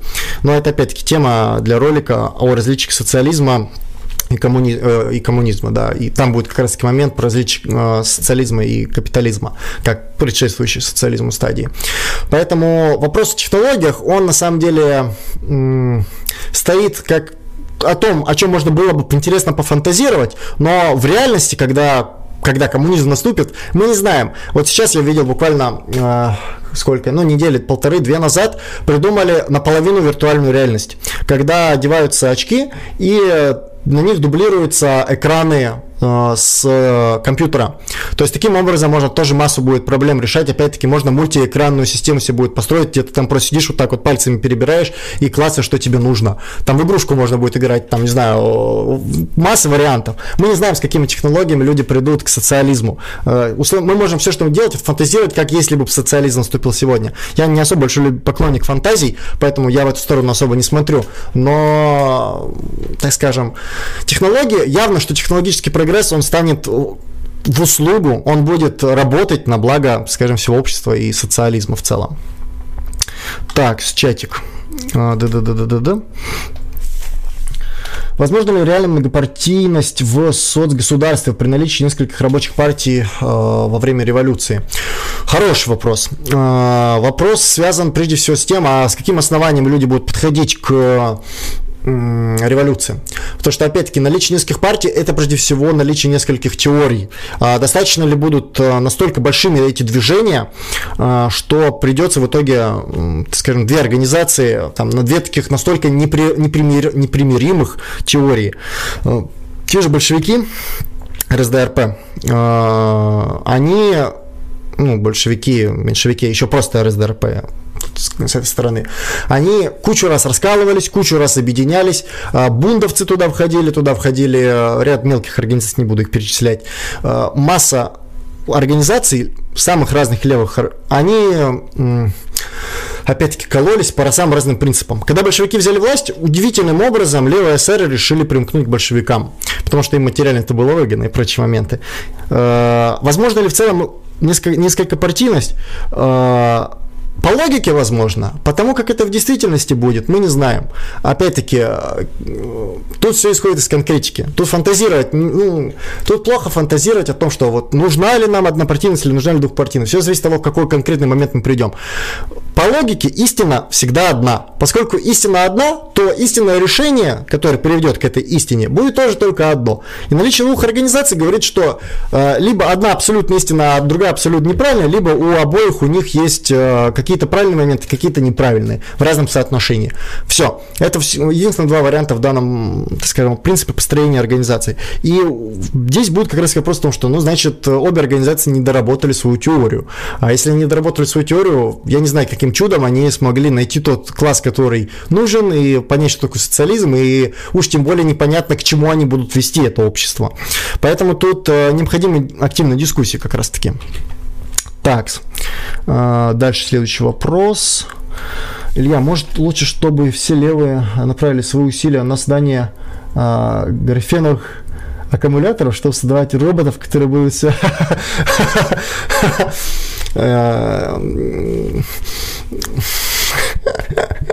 Нет, можно создать роботов, которые будут всех эксплуатировать, но мне кажется, легче ядерную бомбу создать, просто э, в радиоактивный пепел э, превратить все, и тогда останется два с половиной человека, ну, а они уже смогут договориться между собой. Есть мод хороший на Hearts of Iron 4, когда вся планета улетела, остались только леваки, но даже они не смогли договориться друг между собой. Поэтому, увы, роботы в этом вопросе нам не сильно помогут на то, чтобы решить эти противоречия, но идея была бы прикольна. Так, Amazon. Э, так, как диалектически ответить на вопрос бойкот или голосование против? Э, вопрос поднимался во время стрима. Ответ на этот вопрос связан прежде всего с тем, какое положение левого движения на данный момент. Э, хаотичное движение, что за бойкот, что против, ну, голосование против, оно не придет к какому результату. Даже либералы не могут э, до конца понять, что им делать. Нету единства по этому вопросу. Э, статистическая вероятность в любом случае будет э, связана с тем, что кто-то половина не пойдет, половина пойдет, там, условно говоря, проголосует против. Э, для того, чтобы ответить на этот вопрос полноценно и сказать точно, что делать, необходимо наличие единой организации, единого центра, единой теории. Э, потому что если скажу тебе, иди голосуй против, ты пойдешь а 100 человек, которые со мной не согласны, которые не были на стриме, которые там что-то еще, они не пойдут вообще голосовать. И от того, что ты хаотично проголосуешь, ничего не случится. Или наоборот, я тебе скажу, не иди на выборы, вообще не голосуй. 100 а, человек пойдут, проголосуют против, но этого будет недостаточно для того, чтобы сказать, что там, я сегодня уже видел, там при подсчете 70 голосов уже за изменение в Конституцию. Поэтому Тут все связано прежде всего с вопросом наличия единой организации, которая едина по теории, которая едина по своим действиям. Такой организации нет ни у нас, ни у либералов. Из-за этого разброд и шатание. Из-за этого какое бы ты решение ни, ни принял, оно в любом случае проигрышное. Так, Москва... Так, мне убежал текст.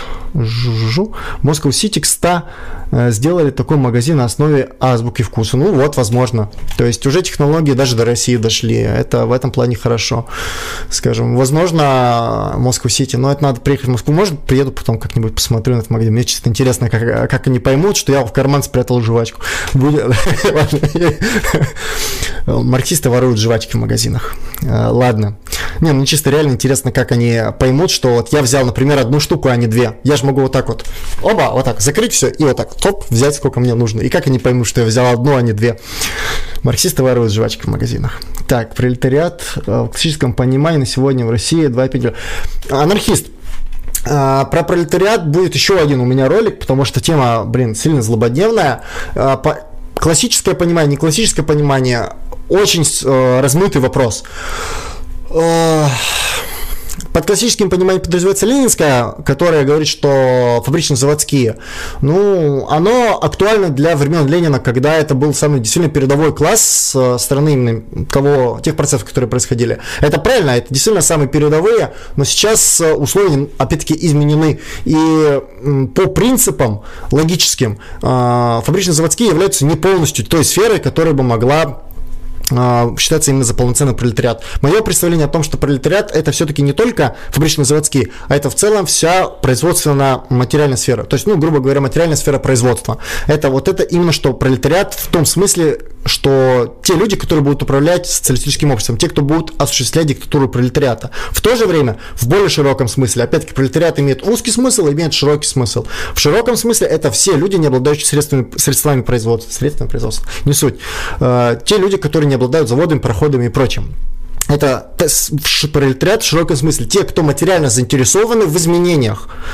Повторю, у нас есть пролетариат, который материально заинтересован в изменениях, чтобы э, производственно, э, чтобы производственные отношения были изменены. И есть те, кто непосредственно заинтересован и связан с материальным производством. Это тот пролетариат, который будет осуществлять диктатуру пролетариат, ну, фабрично-заводские, по-старому говоря. Э, ну, я, опять-таки, расширил до материальной сферы. И те, кто заинтересован в изменениях. Это в целом весь пролетариат. Работать нужно со всеми. А все заинтересованы. И фабрично-заводские, и просто, условно говоря, какие-то клерки, э, которые находятся в офисах. Это все в широком смысле пролетариат. Но это не правильно со стороны именно того, кто должен осуществлять диктатуру. Если все в итоге будут осуществлять диктатуру, ну, начнется немножко разброд шатания, так назовем. А, должна быть материальная заинтересованность. Тут опять-таки к вопросу о первенстве. Марксизм признает первенство производственных отношений, первенство материального над идеальным. И было у меня два ролика недавно, настройка надстройки, где напрямую поднималась тема того, что э, для того, чтобы достичь реальных изменений, должны быть э, материальные так скажем, инструменты, должны быть материальная зависимость определенных людей от определенных принципов. Например, чиновники, они должны быть заинтересованы в определенных изменениях. Точно так же здесь, чтобы привести общество к социализму, к коммунизму, те люди, которые осуществляют диктатуру, Э, над этим обществом, они должны быть материально заинтересованы в их личных интересах, материальных интересах, лично, что вот им от этого станет лучше. Они должны быть заинтересованы в этих изменениях. Если этого не будет, это будет стоять только на идейной форме, что вот давайте всех обучим, что вот социализм это классно, что при социализме не надо будет умирать и прочее. Вот если он стоит на идее, это зыбкое основание. Должны быть материальные противоречия под э, этим, ну, грубо говоря, возникшей идеей. Если диктатура пролетариата э, это является разрешением противоречий материальных. Только в таком случае. Э, те, кто управляет, должны быть разрешать материальные противоречия. Основной тезис, что не должно быть никаких форм э, идей в основании. Это зыбкое основание. Фу. Так. Общество и первая часть были не нужны. Приветствую, товарищ, приветствую. А вопрос, какие книги по формальной логике посоветуете? У нас э, разрабатывается сейчас курс э, товарищем, он, кстати, на канале будет вести скоро ролики, э, ролики в основном по политэкономии связанные он по своему образованию программист и в формальной логике очень хорошо разбирается. Я сейчас скажу, мы с ним обсуждали как раз-таки вопрос книги, мы там рассматривали несколько вариантов, что мы хотим дать вот как раз-таки в кур курсе, как он называется. Ну, я уже говорил, что кружки Вектор собираются курсами идти. Вот курс по формальной логике будет посвящен книге Строговича. Она, по-моему, так и называется, я честно не помню. А, формальная логика или что-то из этого формата. Ну, не помню, там один учебник по формальной логике, там 12 глав. Вот э, эти 12 глав, собственно, 3 месяца и будет идти курс. Если что-то по формальной логике, советую вот это. Если, ну, если с нулевых позиций. Зеленый слоник классный фильм, всем смотреть. Э, ну, наверное, лучше не всем, но те, кто в теме, те поймут. А, поддерживайте связь с марксистами а, постсоветских республик. А, я сам из Украины. Там, я до 20 лет жил в Киеве. Ну, собственно, я украинец по национальности, но в любую секунду могу перейти на украинский язык. Я переехал в Питер буквально полтора года назад, в марте прошлого года, и получил гражданство два года назад, э, гражданство Российской Федерации. На Украине э, левое движение мертво. Что мертво, умереть не может. Э, поддерживать там, только с отдельными людьми поддерживаю, так скажем, определенные отношения. Возможно, там есть какие-то сейчас организации, но они не настолько сейчас еще активны. Сейчас, правда, набирает популярность Шарий, его партия. Возможно, в связи с э, тем, что нацики поймут, что кто-то им может дать сдачу, начнется некая оттепель в эту сторону, и начнутся разно, разнородные э, левые организации набирать какую-то хотя бы популярность, связанную с тем, что их хотя бы на улице не будут избивать и обоссывать националисты. А, ну и в связи с этим посмотрим. С белорусами, да, есть э, Минский кружок, с ними Ленмар как-то взаимодействовал, лично я сейчас никак. Опять-таки, взаимодействие, оно должно сводиться к каким-то практическим, условно говоря, выводам, то есть должно быть как-то материально обоснован, ну, не со стороны денег, а со стороны каких-то общих проектов, например, прочих. С кем я активно тусуюсь, это владимирцы. Мы с ними давно очень хорошо связались, и вот с Владимирским кружком комрады мы, ну, лично я, во всяком случае, очень активно а, взаимодействую. Вот с ними, да. Остальные по Советской Республике рабочие решения в Казахстане, с ними старались как-то списаться, но как тоже не сложилось. Ну а с другими республиками, честно говоря, больше не знаю там каких-либо организаций. А, это нет-нет того, что общество от него в шоке. Так, Бум.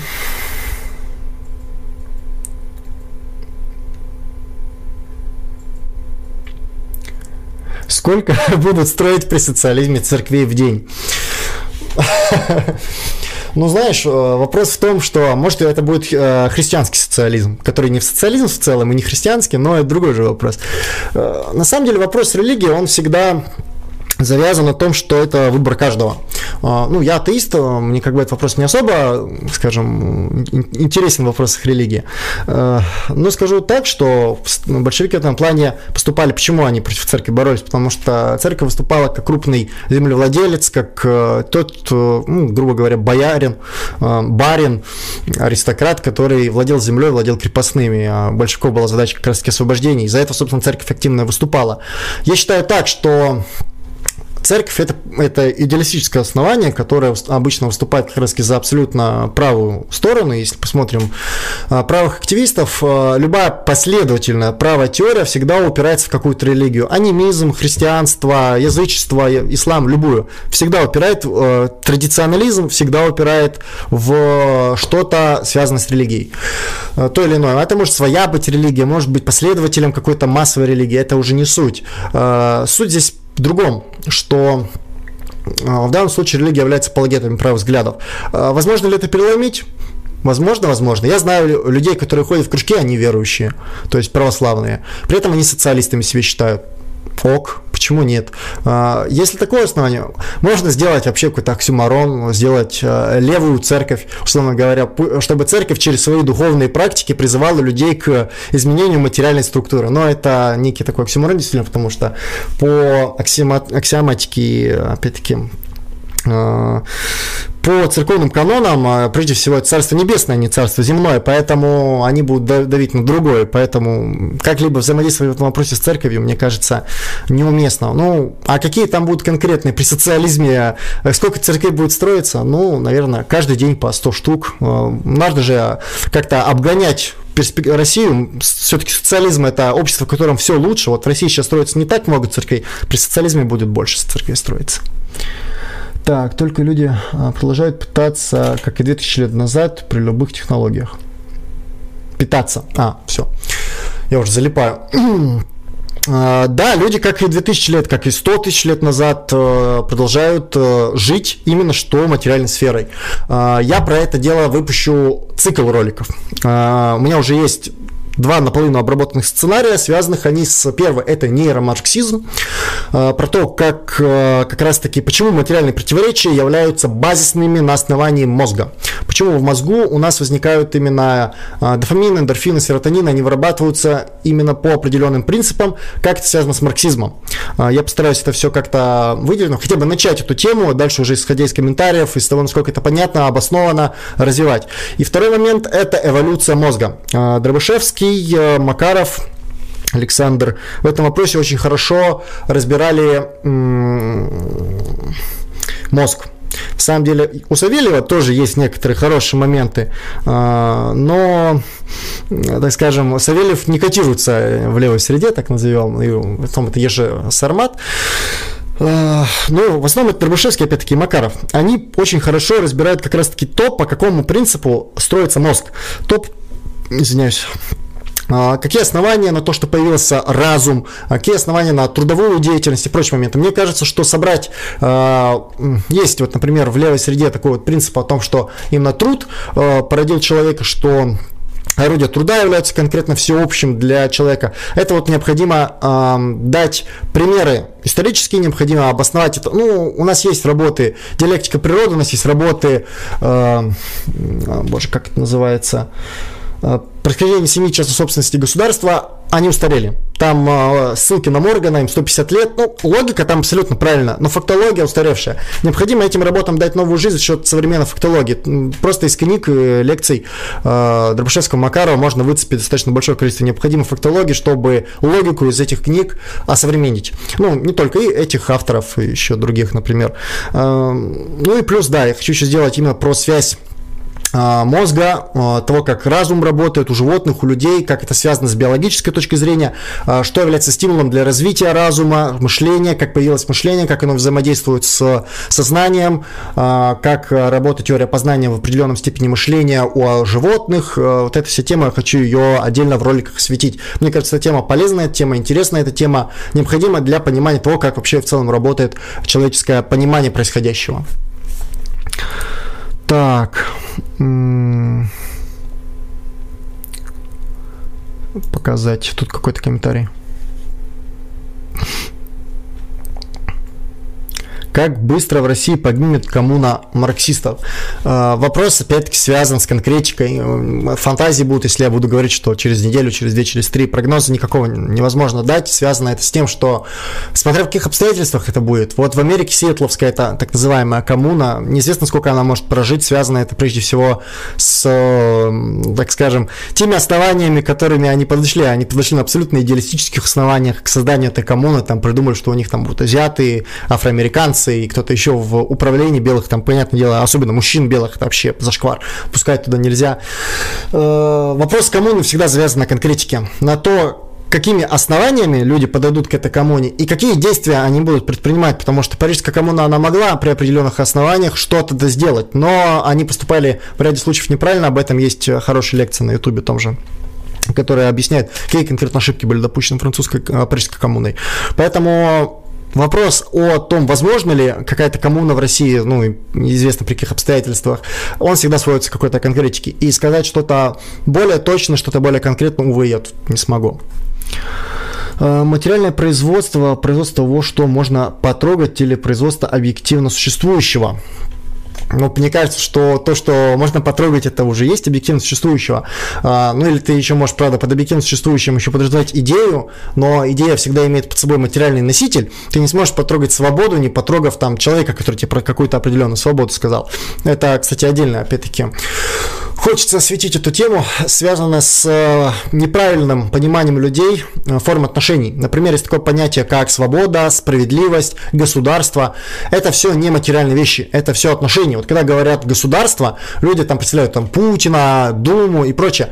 На самом деле это не государство, это просто определенные, скажем, моменты э, бытийности, которые другими людьми воспринимаются как некая государственная субъектность. Государственная свобода, справедливость не имеют субъектности. Ничто идеальное не имеет своей субъектности, кроме как в каком-то материальном выражении. И материальное выражение государства – это каждый из нас. Государство вне нас не существует. Если всех граждан России из России убрать, и в России никого не будет, ну, предположим, э, в России не будет государства. И в тайге не было государства, когда там никого не было. И в, не знаю, какой-то другой там, не знаю, на Антарктиде, пока туда никто, пингвины, пингвинское государство, э, пингвинского государства животноводы, привет. Э, пингвинское государство не было, увы. Э, поэтому государство это мы, это наши формы взаимоотношений друг с другом и с другими людьми из других государств, которые тоже друг с другом взаимодействуют по определенным принципам. Поэтому вопрос о идеальном, он всегда скроется в том, что идеально оно ущербно по отношению к материальному. Оно является вторичным по отношению к нему. Но, на самом деле, слово ущербно это немножко грубо сказал. На самом деле, идеально имеет свои другие моменты, но это уже, опять-таки, тема отдельного стрима. Что касается материальной сферы производства, это то, что можно потребить. А, то есть а, представители той сферы, которые создают типа, непосредственно те блага, которые используются всеми другими членами общества. А, если у нас не будет материальной сферы производства, сколько бы у нас не было программистов, сколько бы у нас не было э, эффективных менеджеров, сколько бы у нас не было э, фотографов, э, стримеров, э, марксистских теоретиков, сколько бы у нас не было всей сферы идей и услуг, они загнутся через неделю у них не будет еды и воды. У них не будет то, что есть, пить, э, спать и прочее. Ну, спать, может быть, останутся там. Советские дома, они стоят там и до сих пор, и при капитализме, и дальше будут стоять успешно. Э, суть, надеюсь, уловили. Э, материальная сфера – это те, кто просто являются основанием просто тупо основанием для всего другого общества. То, без чего продукта общество не выживет.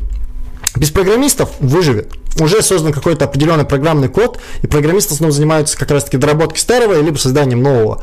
А, без фотографов выживут, без марксистских теоретиков выживут, без любой сферы услуг и производства в той или иной степени выживут. Худо, бедно, но выживут.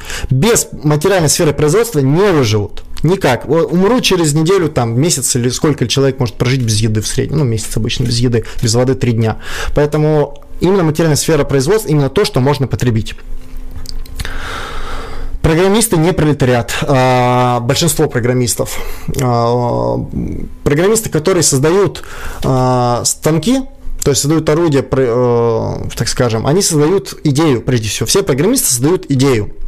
Притом есть разные программисты. Программисты, создающие, например, игрушки, они, ну, там, не знаю, Хой 4. Это не пролетариат. Это сфера услуг, сфера идей, интеллигенция. Это рабочие, но это не, программ... не пролетариат, это не материальная сфера производства.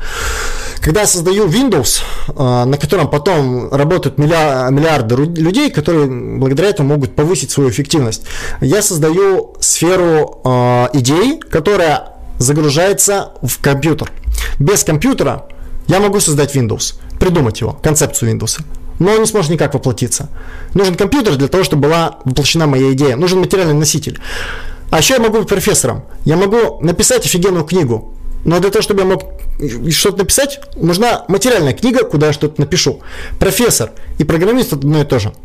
Какие бы там были не степени, условно говоря, программистов, они всегда завязаны на том, что они работают с идеями. А работа с идеями, она всегда опять-таки вторично по отношению к материи. И через материю они будут проявляться. Компьютер без Windows и компьютер с Windows стоит по-разному. Но компьютер с Windows и без Windows отличается только количеством электронов, которые там в определенном порядке стоят в твердом диске.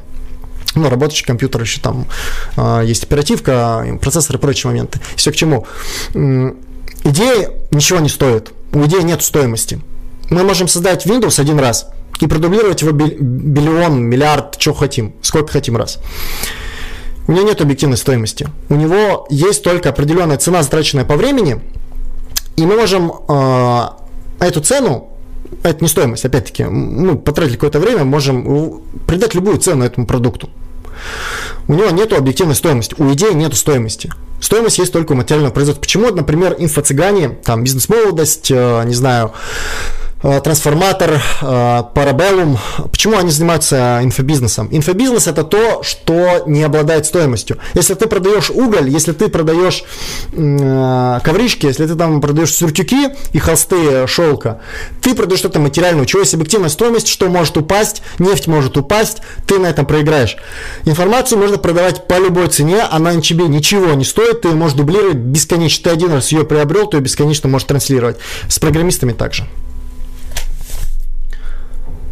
Как, ой, как бороться с тунеядцами в социализме и коммунизме? О, хороший вопрос. А, боюсь, что данный вопрос требует отдельного стрима, потому что это большая проблема с тем, что люди не понимают, как работает социализм и коммунизм. А, я по этому поводу выпущу отдельный ролик и отдельный стрим. Если сказать коротко, а, при э, социализм тем отличается от капитализма, что при социализме основание общественных интересов является материально выгодными каждому человеку.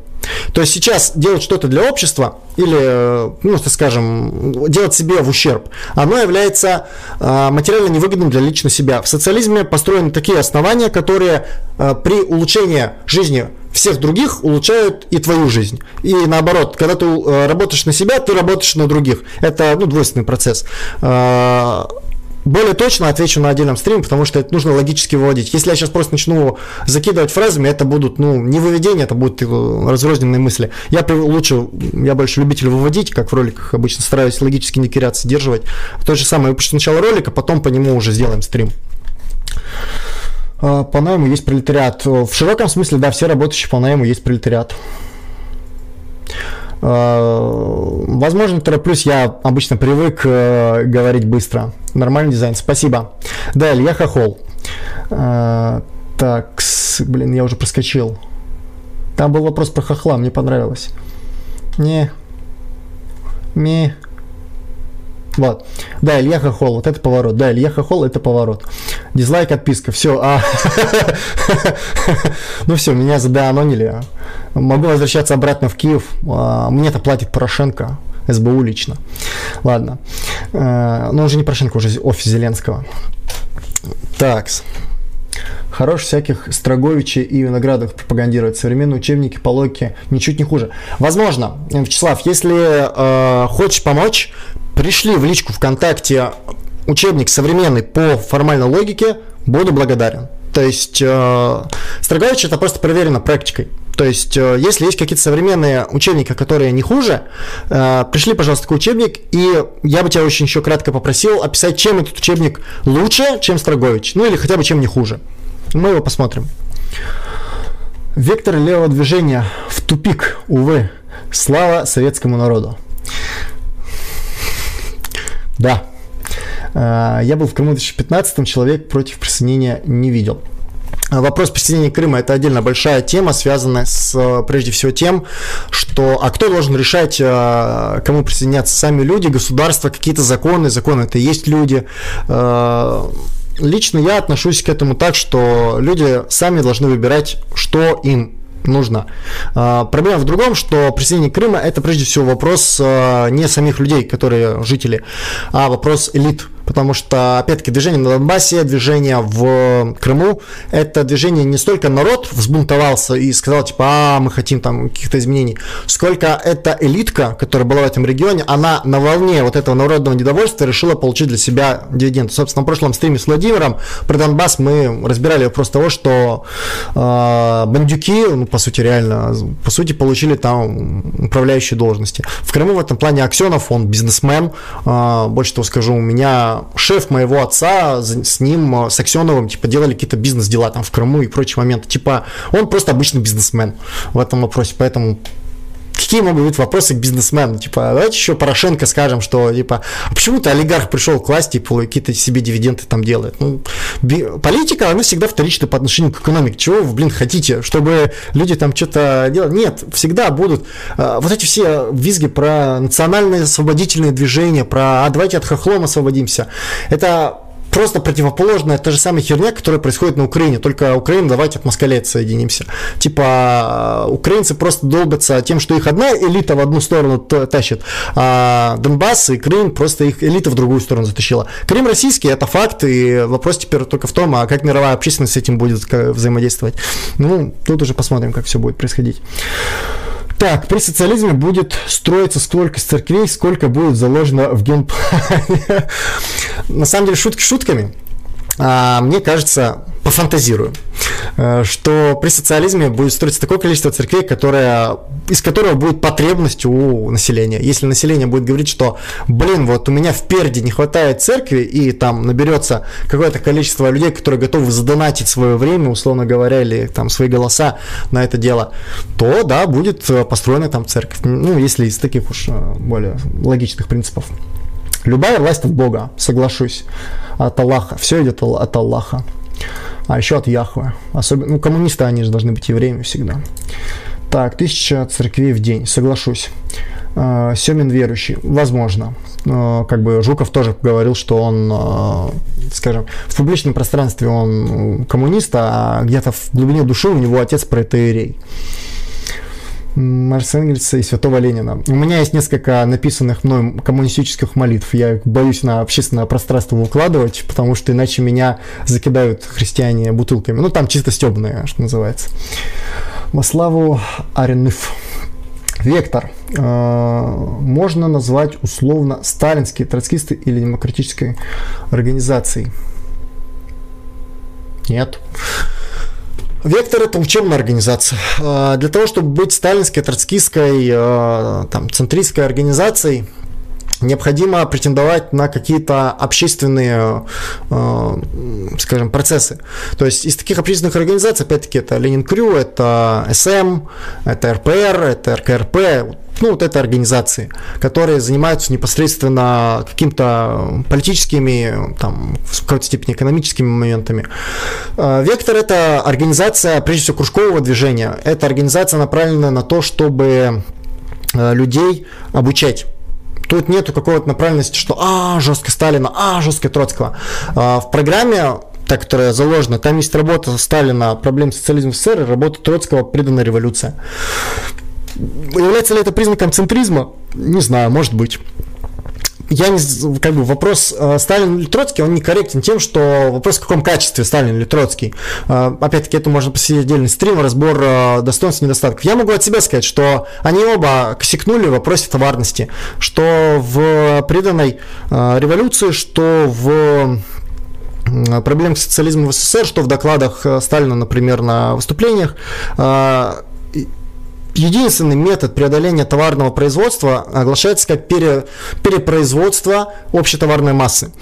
А, это неправильный принцип. Этот принцип ведет в тупик. А, это, опять-таки, отдельная тема для разбора, почему. Если интересно, почему, можете послушать лекции Потапенкова Ивана Михайловича.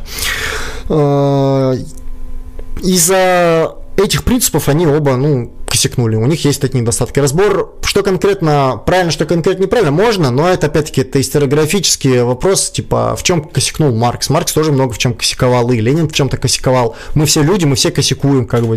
Это же не святые бороды, которым нужно поклоняться. А, вопрос в том, что зачем разбирать, условно говоря, старое, лучше прочитать, понять, как нужно, и не спорить о том, что было там до этого, а убеждать людей, что вот нужен такой принцип. Почему? Ну, потому что он логичен, и все. Сколько ты. Э, изучал науку логики? На самом деле немного. Типа, вопрос только в том, э, насколько интенсивно я изучал науку логики. Потому что, например, последние э, месяцев 8 я Гегеля вообще не открывал. У меня нет времени. Надо, кстати, меня просят сделать предложение по роликам по науке логики, надо бы.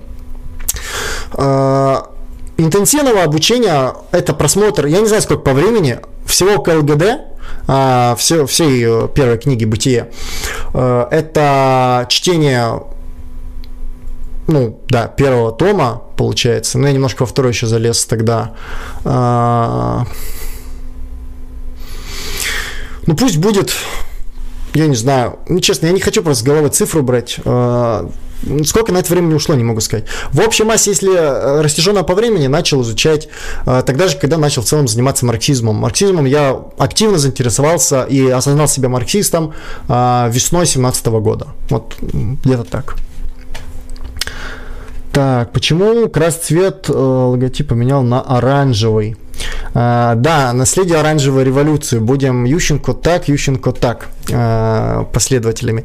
Нет, просто цвет заезженный, он, не знаю, как-то э, все левацкие организации стремятся взять себе красный цвет, там, не знаю, нужно поместить что-то, звезду на половину экрана, на второй половине экрана должен быть Сталин, Ленин, Маркс, Энгельс такие в профиль стоять, там внизу пролетарии всех стран соединяйтесь, на фоне еще должен быть завод, а, где должны еще там такой два пролетария так руки жать, еще не знаю, опять еще раз можно пролетарии всех стран соединять, и можно еще продублировать. Там серп и молот в четырех вариациях с разных сторон, чтобы и троцкисты не обидели заодно. Там, вот, вот эта вся тема, она, короче, сильно заезжена, я не вижу в ней смысла. Поэтому, как бы, сделать современный, нормальный дизайн. Мне в этом плане, например, Station Маркс и Союз марксистов, ну, кстати, СМ, Ленин Крю, эм, Политштурм, кстати, тоже, ну, они Политштурм все равно заигрывают с такими э, совсем уж, э, как бы это помягче сказать, максимально советским, вот прям в лицо сильно кидается, что они в эту сторону думают темами. Ван Вей э, в эту же сторону, ну, что называется, стильный дизайн. Э, та же спичка, которая открылась э, от э, Lenin Crew, тоже в эту сторону. Много пабликов, которые хороший дизайн, там Сайпай, например, нормальный дизайн имеет.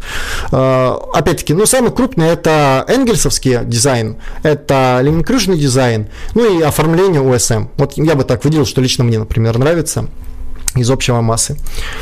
Так, ебать газета онлайн. Да, именно так. А, а, Макара говорил на лекции, что коммунизм приведет к вырождению человечества. А, на самом деле, многие антропологи, они не являются они не понимают, что такое коммунизм. Там того же Савельева слушаешь, он считает, что это вообще в целом равенство всех между всеми. Я не знаю, честно, я не слышал выражения Тамакарова в каком контексте, но я просто обратил внимание, что люди, которые занимаются какой-то наукой, они чаще всего в каких-то отдаленных, несоприкосновенных науках профаны. Ну, тот же, например, известный пример с Панчиным, который не признает философию как науку. Ну, ок. Там тот же Хокинг не признает, не признавал философию как науку. Ок. Как бы что, ну, мы с ними спорить не будем. Наше дело не стать их последователями, говорить, что а, Макаров и Дробышевский все правильно говорят. Нет. Наше дело это понять какой-то у них логический ряд, понять у них какую-то э, тему и уже исходя из их суждений э, строить свои логические ряды. Э, это единственное, что стоит, что называется, у них перенять. Логический ряд, э, фактология, ну хорошо, два, вот, логический ряд, фактология. Э, их какие-то суждения нам не обязательно брать. Суждения, они на то и суждения, что они могут строиться на определенных основаниях. Суждения, касающиеся политологии, требуют у человека компетенции в сфере, ну, опять-таки, политики, экономики и прочих, прочих соприкосновенных. Ну, я бы еще назвал философию, на самом деле. Но это уже другой вопрос. Поэтому есть еще один эксперт по мозгу. Э, мне его Дробышевский в личку рекомендовал. Новая фамилия, боже мой.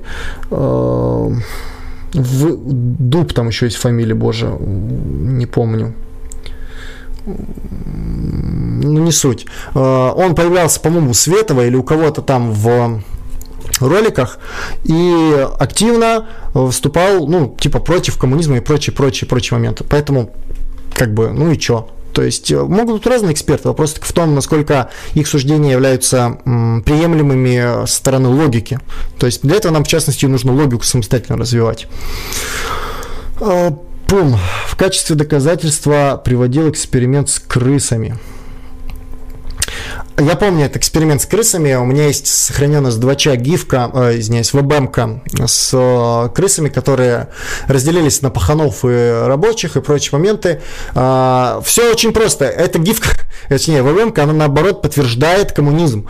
Э, с точки зрения, что крысы, они в любом случае подстраивались под материальные противоречия. То есть у них не было избытка э, товаров, у них не было производства того, что им нужно. Они, у них было ограниченное количество жвачки и э, какое-то количество крыс. Конечно же, они подрались, они сразу разделились на классы. По мне, это, этот эксперимент намного больше подтверждает э, марксизм, чем его опровергает. Напротив, я хотел, кстати, написать э, сценарий как раз-таки под э, это дело, но как-то у меня руки не дошли, это было еще несколько месяцев назад. Э, наоборот, то, что крысы при э, заложенных там материальных противоречиях, они абсолютно по-марксистски начали себя действовать. Крысы настоящие марксисты. Они э, сразу разделились на класс э, эксплуататоров и эксплуатируемых. И потом, когда поменяли вольеры там этих эксплуататоров к эксплуататоров э, угнетенных к угнетенным, они опять поделились. Это самый марксистский подход, потому что, ну, действительно их поставили в те условия, когда, когда они по-другому действовать и не могли бы. Э, ну, как бы это, наоборот, как по мне, очень даже подтверждает марксизм, что самое основное это не идеальные противоречия, а как раз таки материальные. Так, Макаров своими лекциями уже привел к вырождению не только человечества. Так, в Сетле уже умерла. А, ну вот, возможно. Я, честно, я за новостями про коммуну в Сетле, я с нее жестко кекнул там. Э, я этот момент, не помню, где-то гулял и жестко, громко и на всю улицу. Поэтому э, сейчас не знаю, сейчас эта идея просто очень тупая и утопичная, что у них там в итоге получилось. Но главное, что они сделали суд из азиатов и темнокожих. Это самое важное достижение Сетловской коммуны. Так, корректно ли суждение? Общественное бытие определяет э, сознание или только общественное бытие определяет общественное сознание? Э, пум. Для того, чтобы ответить на этот вопрос, необходимо определиться с понятиями, что есть бытие, а что есть сознание. Э, бытие – это вопрос онтологический. Э, ну, возьмем, давай так, упростим быт то есть общественный быт. А, опять-таки, под ним, а, чтобы объяснить вот это вроде бы простое суждение, необходимо уже дать суждение о том, что быт связан с классами, быт связан с тем, что производственные отношения являются базисными, это все необходимо вывести, обосновать. А, вот это суждение, Маркса. Общественно, э, кстати, не помню, это Маркс или Ленин, классиков. Не знаешь, кто, чья цитата говорит, кто-то из классиков говорил. Кто-то из классиков вот это суждение дал, оно не является фантазии, просто типа, а давайте так скажем, оно является логически обоснованным суждением, вытекающим из э, признания производственных отношений как базис и признанием того, что э, классы есть, опять-таки того, что есть базис настройка в ряде вопросов и прочих, прочих, прочих. Э, общественное бытие, мы предполагаем, что оно связано с этим. Сознание – это продукт общественной практики. То есть, э, ну, а можно еще сказать, продукт общественных отношений. Э, индивидуального сознания не бывает. Сознание, оно всегда связано с обществом. Э, человек, который живет э, вне обществе, какой-то Маугли, он не наполнится сознанием, он будет наполнен только, ну, условно говоря, тем уровнем, который он успел постигнуть там, либо в младенчестве, пока перед тем, как попал в э, какую-то среду другую животную, либо, ну, если он с рождения, там, я не знаю, как он правда вышел, но это другой уже вопрос, он соответствующий, соответствующий набрал. С кем поведешься, с того и наберешься. Сознанием люди наполняются, люди с сознанием не рождаются, сознанием люди наполняются. И поэтому вопрос э, соотношения всегда связан с тем, что общественное бытие, классовое, производственное отношение, все это порождает общественное сознание. Общественное сознание уже есть основание для личного сознания, которое тоже через это вот два логических шага идет к общественному бытию. Поэтому общественное бытие, оно, да, оно продуцирует и твое личное сознание, и уже, скажем, твое непосредственно как часть всеобщего, ну, точнее, ну, именно как момент всеобщего, можно сказать, так, так, так точнее. При этом всеобщее не имеет субъектности, опять-таки, это форма отношения. Отношения – это выражение через каждого из нас. Опять-таки, отдельная тема. Фу, так. Блин, сколько вопросов набежало. А, а корректное ли суждение для Лилят? Да отношения не вещественны, но объективны.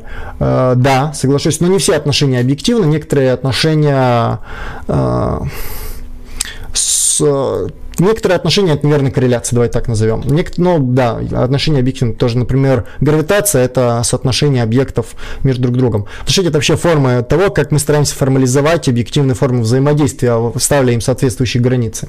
Но это другой вопрос. А, государство это мы. Где-то плачут анархисты. А, ну, убей себе государство, мне кажется, так. А, если материя способна рождать абстракции, то может ли абстракция приобрести независимость? Типа как у Гегеля абсолютный дух. Ну, в идеалистической системе возможно. Если мы там про какую-то боженьку говорим, то э, боженька может создать такую тему. Отделить абстракцию от материи нет. Абстракция это ущербно по отношению к материи изначально скажем, позиция. Увы, э, нет. Идея, абстракция – это вторично по отношению к материи. А мы можем с помощью идеи преобразовать материю. Например, у нас есть куча деталей, а у нас в голове есть, ну вот, конструктор Лего, давайте какой-то такой. У нас есть идея, которая на инструкции, что мы должны это собрать там в какой-то замок, например. И куча конструктора, мы из него собираем замок. А, мы благодаря идее преобразовали материю сообразно этой идее. Но идея замка, она возникла из другой материи, а, являясь, условно говоря, компиляцией определенных э, принципов и прочего-прочего. Ну, компиляция там конструктора и реальных замков, например если мы данный вопрос рассматриваем. К чему это все? Идея, она всегда вторична по отношению к материи и возникает после уже определенной практики, но при этом она сама может служить основанием для преобразования другой материи сообразно этой практике. Э, это к вопросу о том, что такое истина. Это соответствие понятия предмету, и Попов тут всегда добавляет соответствие предмета понятию. То есть, если понятие предмету и предмета понятию, он обычно так это говорит. С этой стороны может. Со стороны того, что как-то независимо отделиться, никак. Ну, только если мы не верим в боженьку. Такс. Возможно ли то, что с левым движением в России станет то, что на Украине? И как этого избежать? А, никак этого не избежать, а, кроме как стараться... На Украине не было никаких несистемных левых, я так скажу. 13 год, э, ну, когда начались Майданы, не оказалась реальной левой организации на Украине. В основном леваки, которые на Украине существовали, это пророссийская, э, так скажем, публика, которая, которая что коммунизм, что ватничество им одинаково. Красконы такие можно, наверное, назвать. И э, в этом проблема. То есть сейчас в России, например, в этом вопросе есть э, леваки самых разных мастей, э, блатные, мужики, козлы и прочие певчие. Вопрос в другом, что всех этих Мастей достаточно много, они разнородные и не соединены. Чтобы избежать, необходимо создание как можно большего количества теоретически подготовленных активистов. Единственный выход – это создание таких активистов, работа с другими организациями и соединение по определенным теоретическим основаниям. По-другому, увы, никак.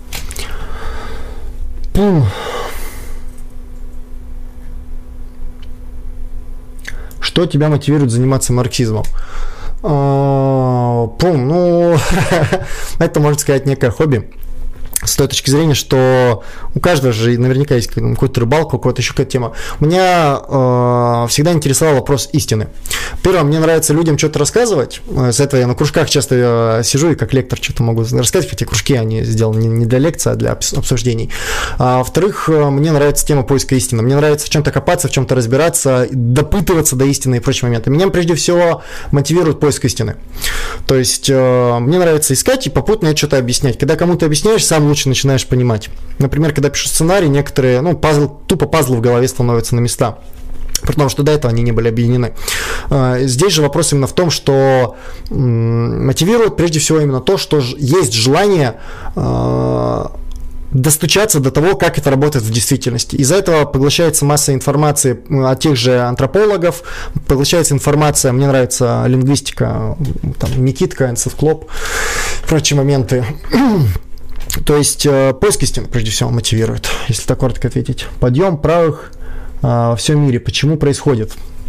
А, подъем правых всегда это реакция на подъем левых. А, на Западе подъем правых связан прежде всего с культурным марксизмом, который вот эта сиэтловская коммуна и прочая херня, это культурный марксизм. Из-за того, что поднимается активно левая повестка, не коммунистическая здесь именно, а левая, а, соответственно, возникают разные движения в правую сторону, как абсолютно реакция на несогласие с достаточно абсурдными тезисами культурных марксистов.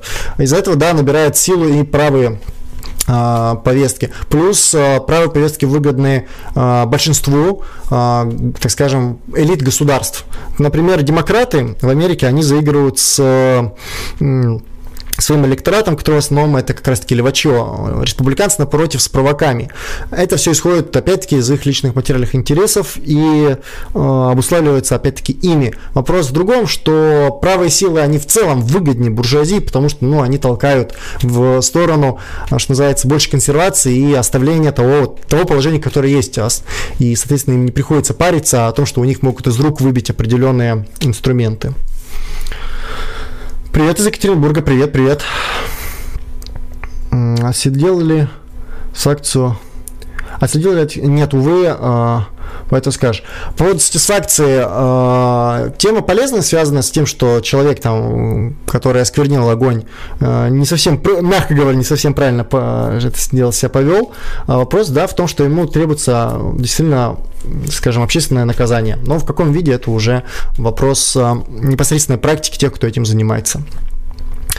Над этим каналом работает 4 человека. В начале ролика, в начале стрима говорил, э, конкретно я, э, Оля, которая была на одном из роликов, э, Максим, дизайнер, который разрабатывал вот эту, кстати, что вы сейчас видите, газетку, это Максим наш разработал, дизайнер. Ну и превьюшки, дизайн канала и ряд других моментов. И Игорь, который занимается монтажом и картинками. То есть пока что у нас такой именно прям рабочий-рабочий коллектив. Еще есть, опять-таки, ряд товарищей, которые по мелким моментам нам могут помогать. Там Екатерина помогает с залитием статей, там Евич, Ксюша, Илья Юдин тоже помогают в разных моментах. Там Илья Дискорд помог нам сделать. А, есть масса людей, которые в разными моментами помогают. Сейчас еще Дима должен Хабиров нам помочь с тем, что политэкономическую тему э, в роликах освещать. Ну и в частности он хочет, например, про экономические основания, которые лежали перед Гитлером, э, рассказать. Почему, опять-таки, его политика была не левая, а правая, и какие там были материальные противоречия. И уже есть готовый сценарий, осталось его только озвучить. Э, поэтому, да, вот такая пока что аудитория. Посмотрим, как это будет дальше развиваться. Сколько ты зарабатываешь? Нисколько. Я недавно уволился. Меня сейчас э, особо... Я сейчас ищу работу. Это так называется. Э, сказать перед Путиным, что бы ты ему сказал? Да ничего, о чем говорить. Как будто я что-то ему скажу и что-то изменится. Изменить-то нужно не человека, а производственные отношения в обществе. А, бессмысленно, типа, о чем сказать? Э, типа, Владимир Владимирович, э, типа, постройте коммунизм. Нет, ну ок, все, как-то так. Типа, зачем? А,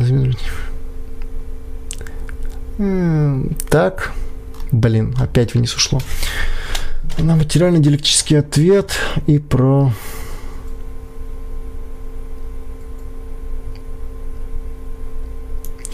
надеялся на материально-диалектические ответы про просвещение масс от религиозного дурмана. А, Мич 73. А какой-то у нас вопрос задавал-то?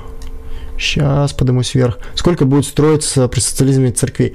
Ну, а какое материальное... Ну, Церковь, она отделена от государства. Церковь э, – это идеализм. Материализм, он не предполагает церкви. Материализм, он предполагает, что решается все по-научному. Решается не со стороны идеи, со стороны материи. Церквей не должно строиться со стороны именно того, что это как бы...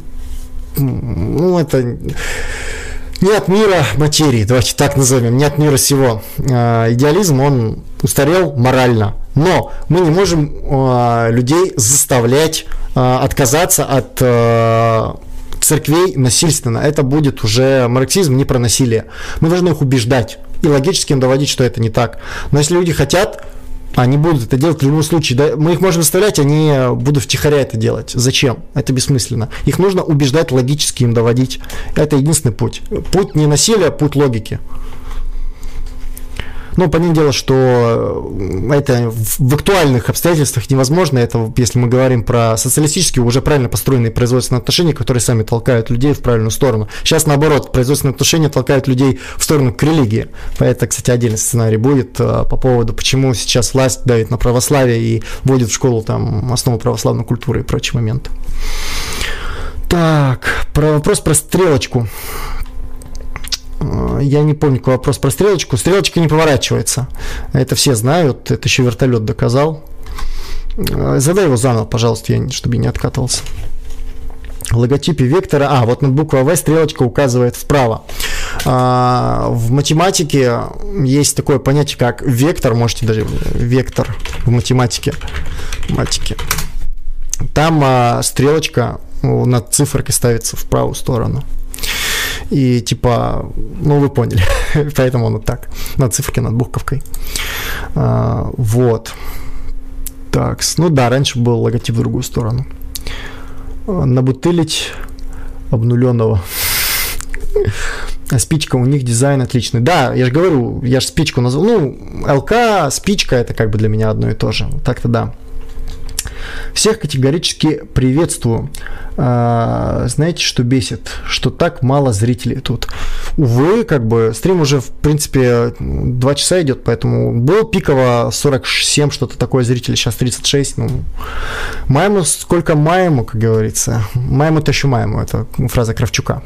Поэтому пусть. Так, э, да-да-да-да. Вы знакомы с материалом, изложенным прорыв работаем под Гузова?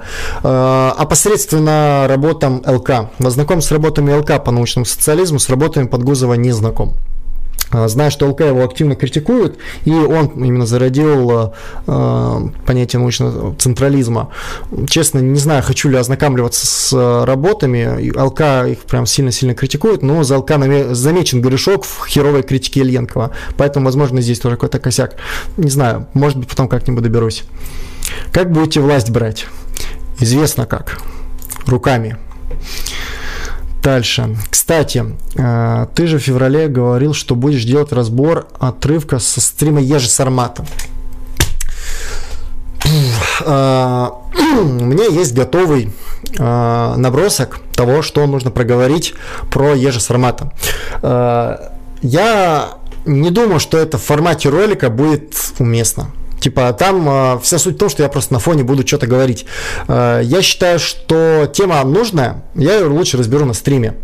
Э, стримы тем более сейчас есть. Единственное, это будет не ближайший месяц. Я сейчас э, выпущу несколько роликов, э, где-то штук 4, наверное.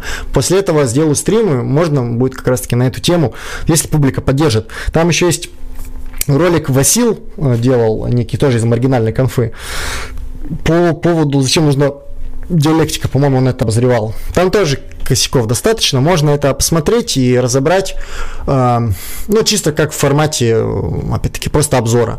В целом э, будет но в формате стрима, скорее всего. Опять-таки, почему я не захотел в ролике делать? Я когда сел э, просматривать, там материал чисто на такое легкое говорение.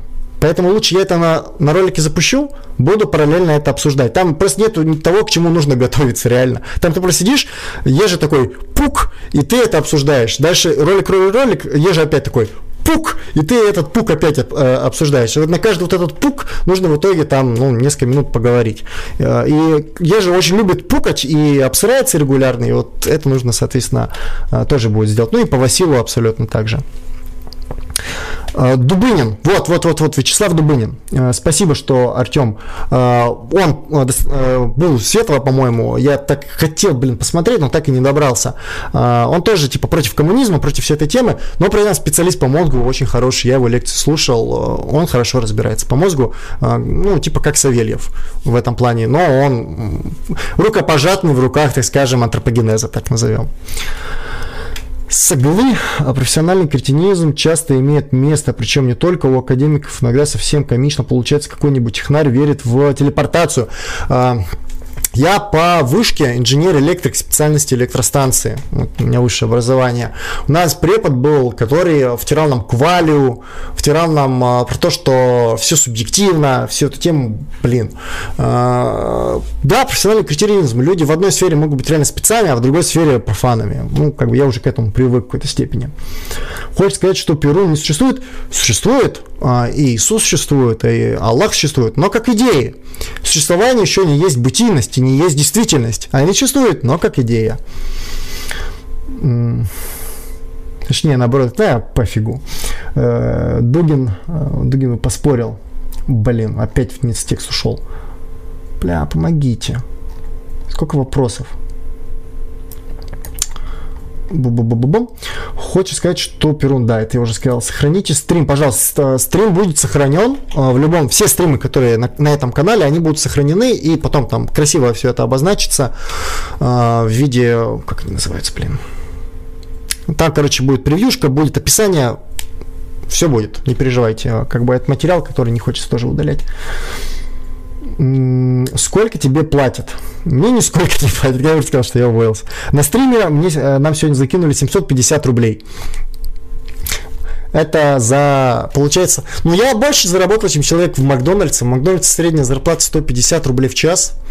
А, здесь сколько? 3, 3 часа где-то стримим сейчас. А, выгоднее работать стримером, чем в Макдональдсе. Ладно. Так. Я вас категорически приветствую. Всем комрадам здравствуйте. Приветствуем Дмитрий Моисенко. Привет из Питера. А, определи а, понятие истины и правды в своем свете, пожалуйста.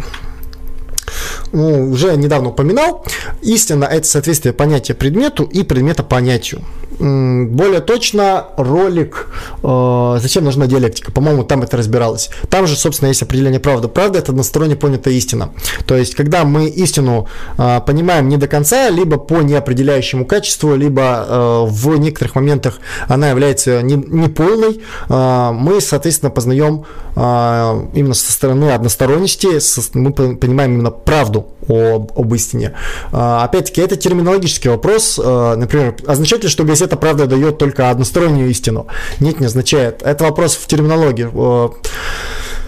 Отдельная тема, которую я хотел бы, кстати, осветить, вопрос о том, что э, слова не объективны. То есть, если я говорю слово «свобода», это не означает, что свобода – осознанная необходимость и только так. А, сущность всегда одна под этим, ну, условно говоря, а, слово может пониматься, условно говоря, есть сущность свобода, особая необходимость, есть сущность там, свобода это когда тобой никто не руководит, там, свобода это там господство над обстоятельствами, сознанием дела, масса определений, которые могут быть, они все являются в какой-то степени м, правдой. Но истиной будет только одно. А, притом, словом, словом свобода можем назвать их все. И проблема в том, что терминологически в обществе встречаются проблемы, связанные с определением, что под, под одним и тем же словом понимается разная сущность.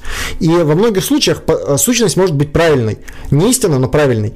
Но при этом слово употребляется одно. Но и эта сущность в итоге понимается с разных сторон. И поэтому правда в данном вопросе вступает именно как не до конца истина. Может выступать как нечто правильное, но не обоснованное. Или нечто в целом в правильную сторону, но опять-таки не, нету какого-то подкрепления фактологии, либо логикой, либо чего-то иного. Поэтому тут вопрос соотношения правды и истины в том, что э, необходимо определиться с понятиями, опять-таки понятие правды и истины, э, и необходимо уже, соответственно, в зависимости от конкретного определения, ну, опять-таки, я сказал, что те, которые я привел, они не являются истинной, истинной в последней инстанции, э, они являются правдой. Э, и, соответственно, нужно уже определять, у кого какие, ну, с тем, с кем вы разговариваете, понятия. Факел опять на э, проходных. Ну да, про факел мы сегодня поговорили, факелу привет и респект, опять-таки. Но ну, а у вас есть одна большая проблема, проблема мало активистов. Вот поэтому мы стараемся эту проблему исправить и в дальнейшем, надеюсь, больше, более активно повзаимодействуем. Так. Блин, опять текст ушел. Ну, надо как-то чатик... Э, ми. Сейчас. Сколько же тут вопросов? Я уже не успеваю. Э, Сетли уже умерла, по-моему, это было. Саглы это было. Вот. Э, Ее продолжает форсить Микитку. Е, продолжаем. Не знаю, Микитка мне нравится. Он очень хорошо разбирается в вопросе лингвистики. Разбирает... Вот последний ролик про училку я абсолютно согласен с тем, что формализация речи это Формализация сама по себе это ужасная вещь, уж тем более формализация речи. То есть э, это просто жесть, когда там кто-то, условно говоря, ты говоришь слова, э, не знаю, ши широко, а они говорят, ши ну, широко говорить, там, или что-то такое. Моя внутренняя хохлядская сущность говорит, что, типа, дайте мне возможность говорить неправильно. Мои материальные противоречия должны побомбить. Ладно, это так, я шучу, шучу. Но все равно, типа, язык это живая речь, и слова нету, есть, и как бы оно употребляется, и звонят, и звонят, как бы. Можно и так, и так, тебя поймут. Вопрос в том, что это просто действительно растиражировано, что так неправильно и так неправильно. А по сути это и так, и так люди друг друга поймут. Торты, там, вот эта вся тема, да. Такс. Дискорд Линмара и Дискорд Вектора. Там помогали делать. А, Вектора да, э, ссылку на Discord Вектор сейчас дам. Discord э, Линмара им занимался э, Гамит Азизов и Пасечников. Дискордом Вектора, это отдельный Дискорд, занимался этот Юдин. Это наш товарищ, тоже, кстати, с этого, с Линмара. Дискорд Вектора это, ну, я сейчас дам ссылку. Бу-бу-бу-бу-бу. Пригласить людей, скопировать. Просто, типа, да, если хотите пообщаться, я вообще в Дискорде редко, типа, если хотите меня выцепить, то лучше пишите мне в ВК. Я там отвечу, если надо, там можем отдельно поговорить в Дискорде, либо в Скайпе. Типа, меня выцепить легко в этом плане. Так, э, бум. В социализме сексом э, по плану заниматься. Да, да, э, секс будет по талонам, я бы так даже сказал. Э, талоны будут только бумажными. Ладно, э, есть мнение, что все идет к косплею коммунизма. Думаешь, такое? Да, типа леваки реально очень сильно косплеят э, э, то, что не нужно. Что такое косплей? Косплей это повторение образа, прежде всего. Э, повторять нужно не образ, повторять нужно сущность, э, логику. И люди в итоге копирует э, то, что, там, не знаю, принцип построения организации, несмотря на логику, что как бы и тогда не было таких систем слежения, как сейчас. Ты сейчас пукнуть не можешь обычно, а тебе интернет знает больше, чем ты сам о себе знаешь. Там в бигдату зайти, интернет знает, на каких порносайтах ты был, интернет знает, знает э, какие запросы ты гуглил, интернет знает, что ты гуглил секс коня с козлом и прочее. Интернет тебе знает больше, чем ты сам о себе помнишь. Поэтому э, стараться тот же логический ряд, который был у большевиков и сейчас э, соединить, это ну, так не сработает. Поэтому нужно э, отделять э, историческое от логического и применять как раз-таки бороться с косплеем. То есть я, я так скажу, прям бороться, бороться с э, косплеем, который старается бить в сущность э, по форме, э, но при этом он является абсолютно лишним. При этом, если человек там просто, условно говоря, ну, говорит правильные вещи, но там переодевается там в аниме девочку, как бы ок, почему нет, переодевайтесь в аниме девочку, ничего против не имею. Э, так, есть мнение, что это да-да. Яр, блин, опять текст убежал. Яр, есть же здоровье, здоров, здравая метафизика.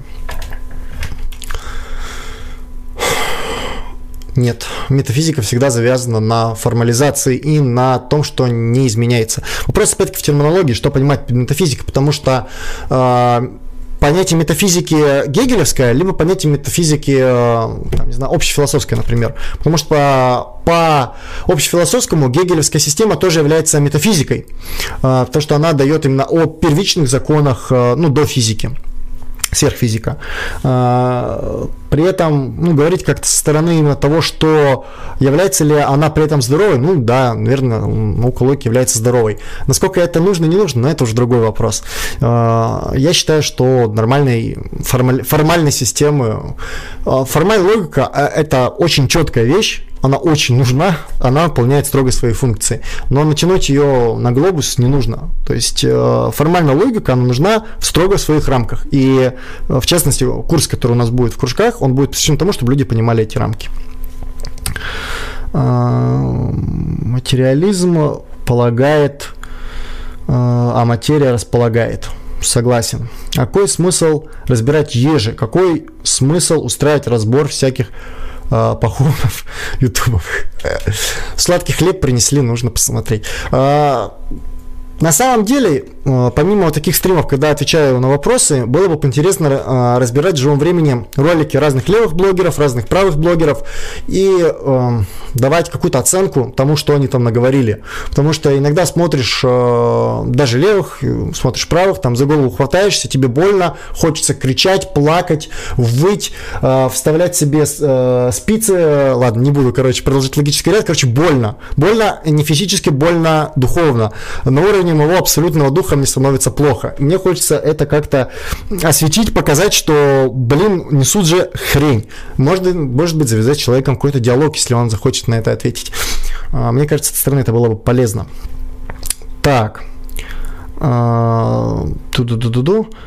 А какой смысл? Да, Илья, я уже устал, пора заканчивать. Да, я соглашусь, я уже сам уже очень сильно устал. А, тут осталось чуть-чуть вопросов. В Москве в мае по 200 зарабатывают. Но 203 часа, все равно 750 рублей больше. Э, пора идти в, в Мак. Согласен, если выбирать между Макдональдсом и коммунизмом, ответ Макдональдс. Так, э, лучше... Я являюсь последователем Горбачева. Я тоже выбираю Макдональдс, а не коммунизм. Ладно. Э, моя команда по набутыливанию новопоперов. Новопоперов поперов, Попов, Звонов и этот челик, который стрим ведет. Ладно, меня зовут Илья, если что. Э, ну, спасибо. Э, кросс, торты. Э, звонят, а не звонят. Спасибо. Спасибо, что поправил.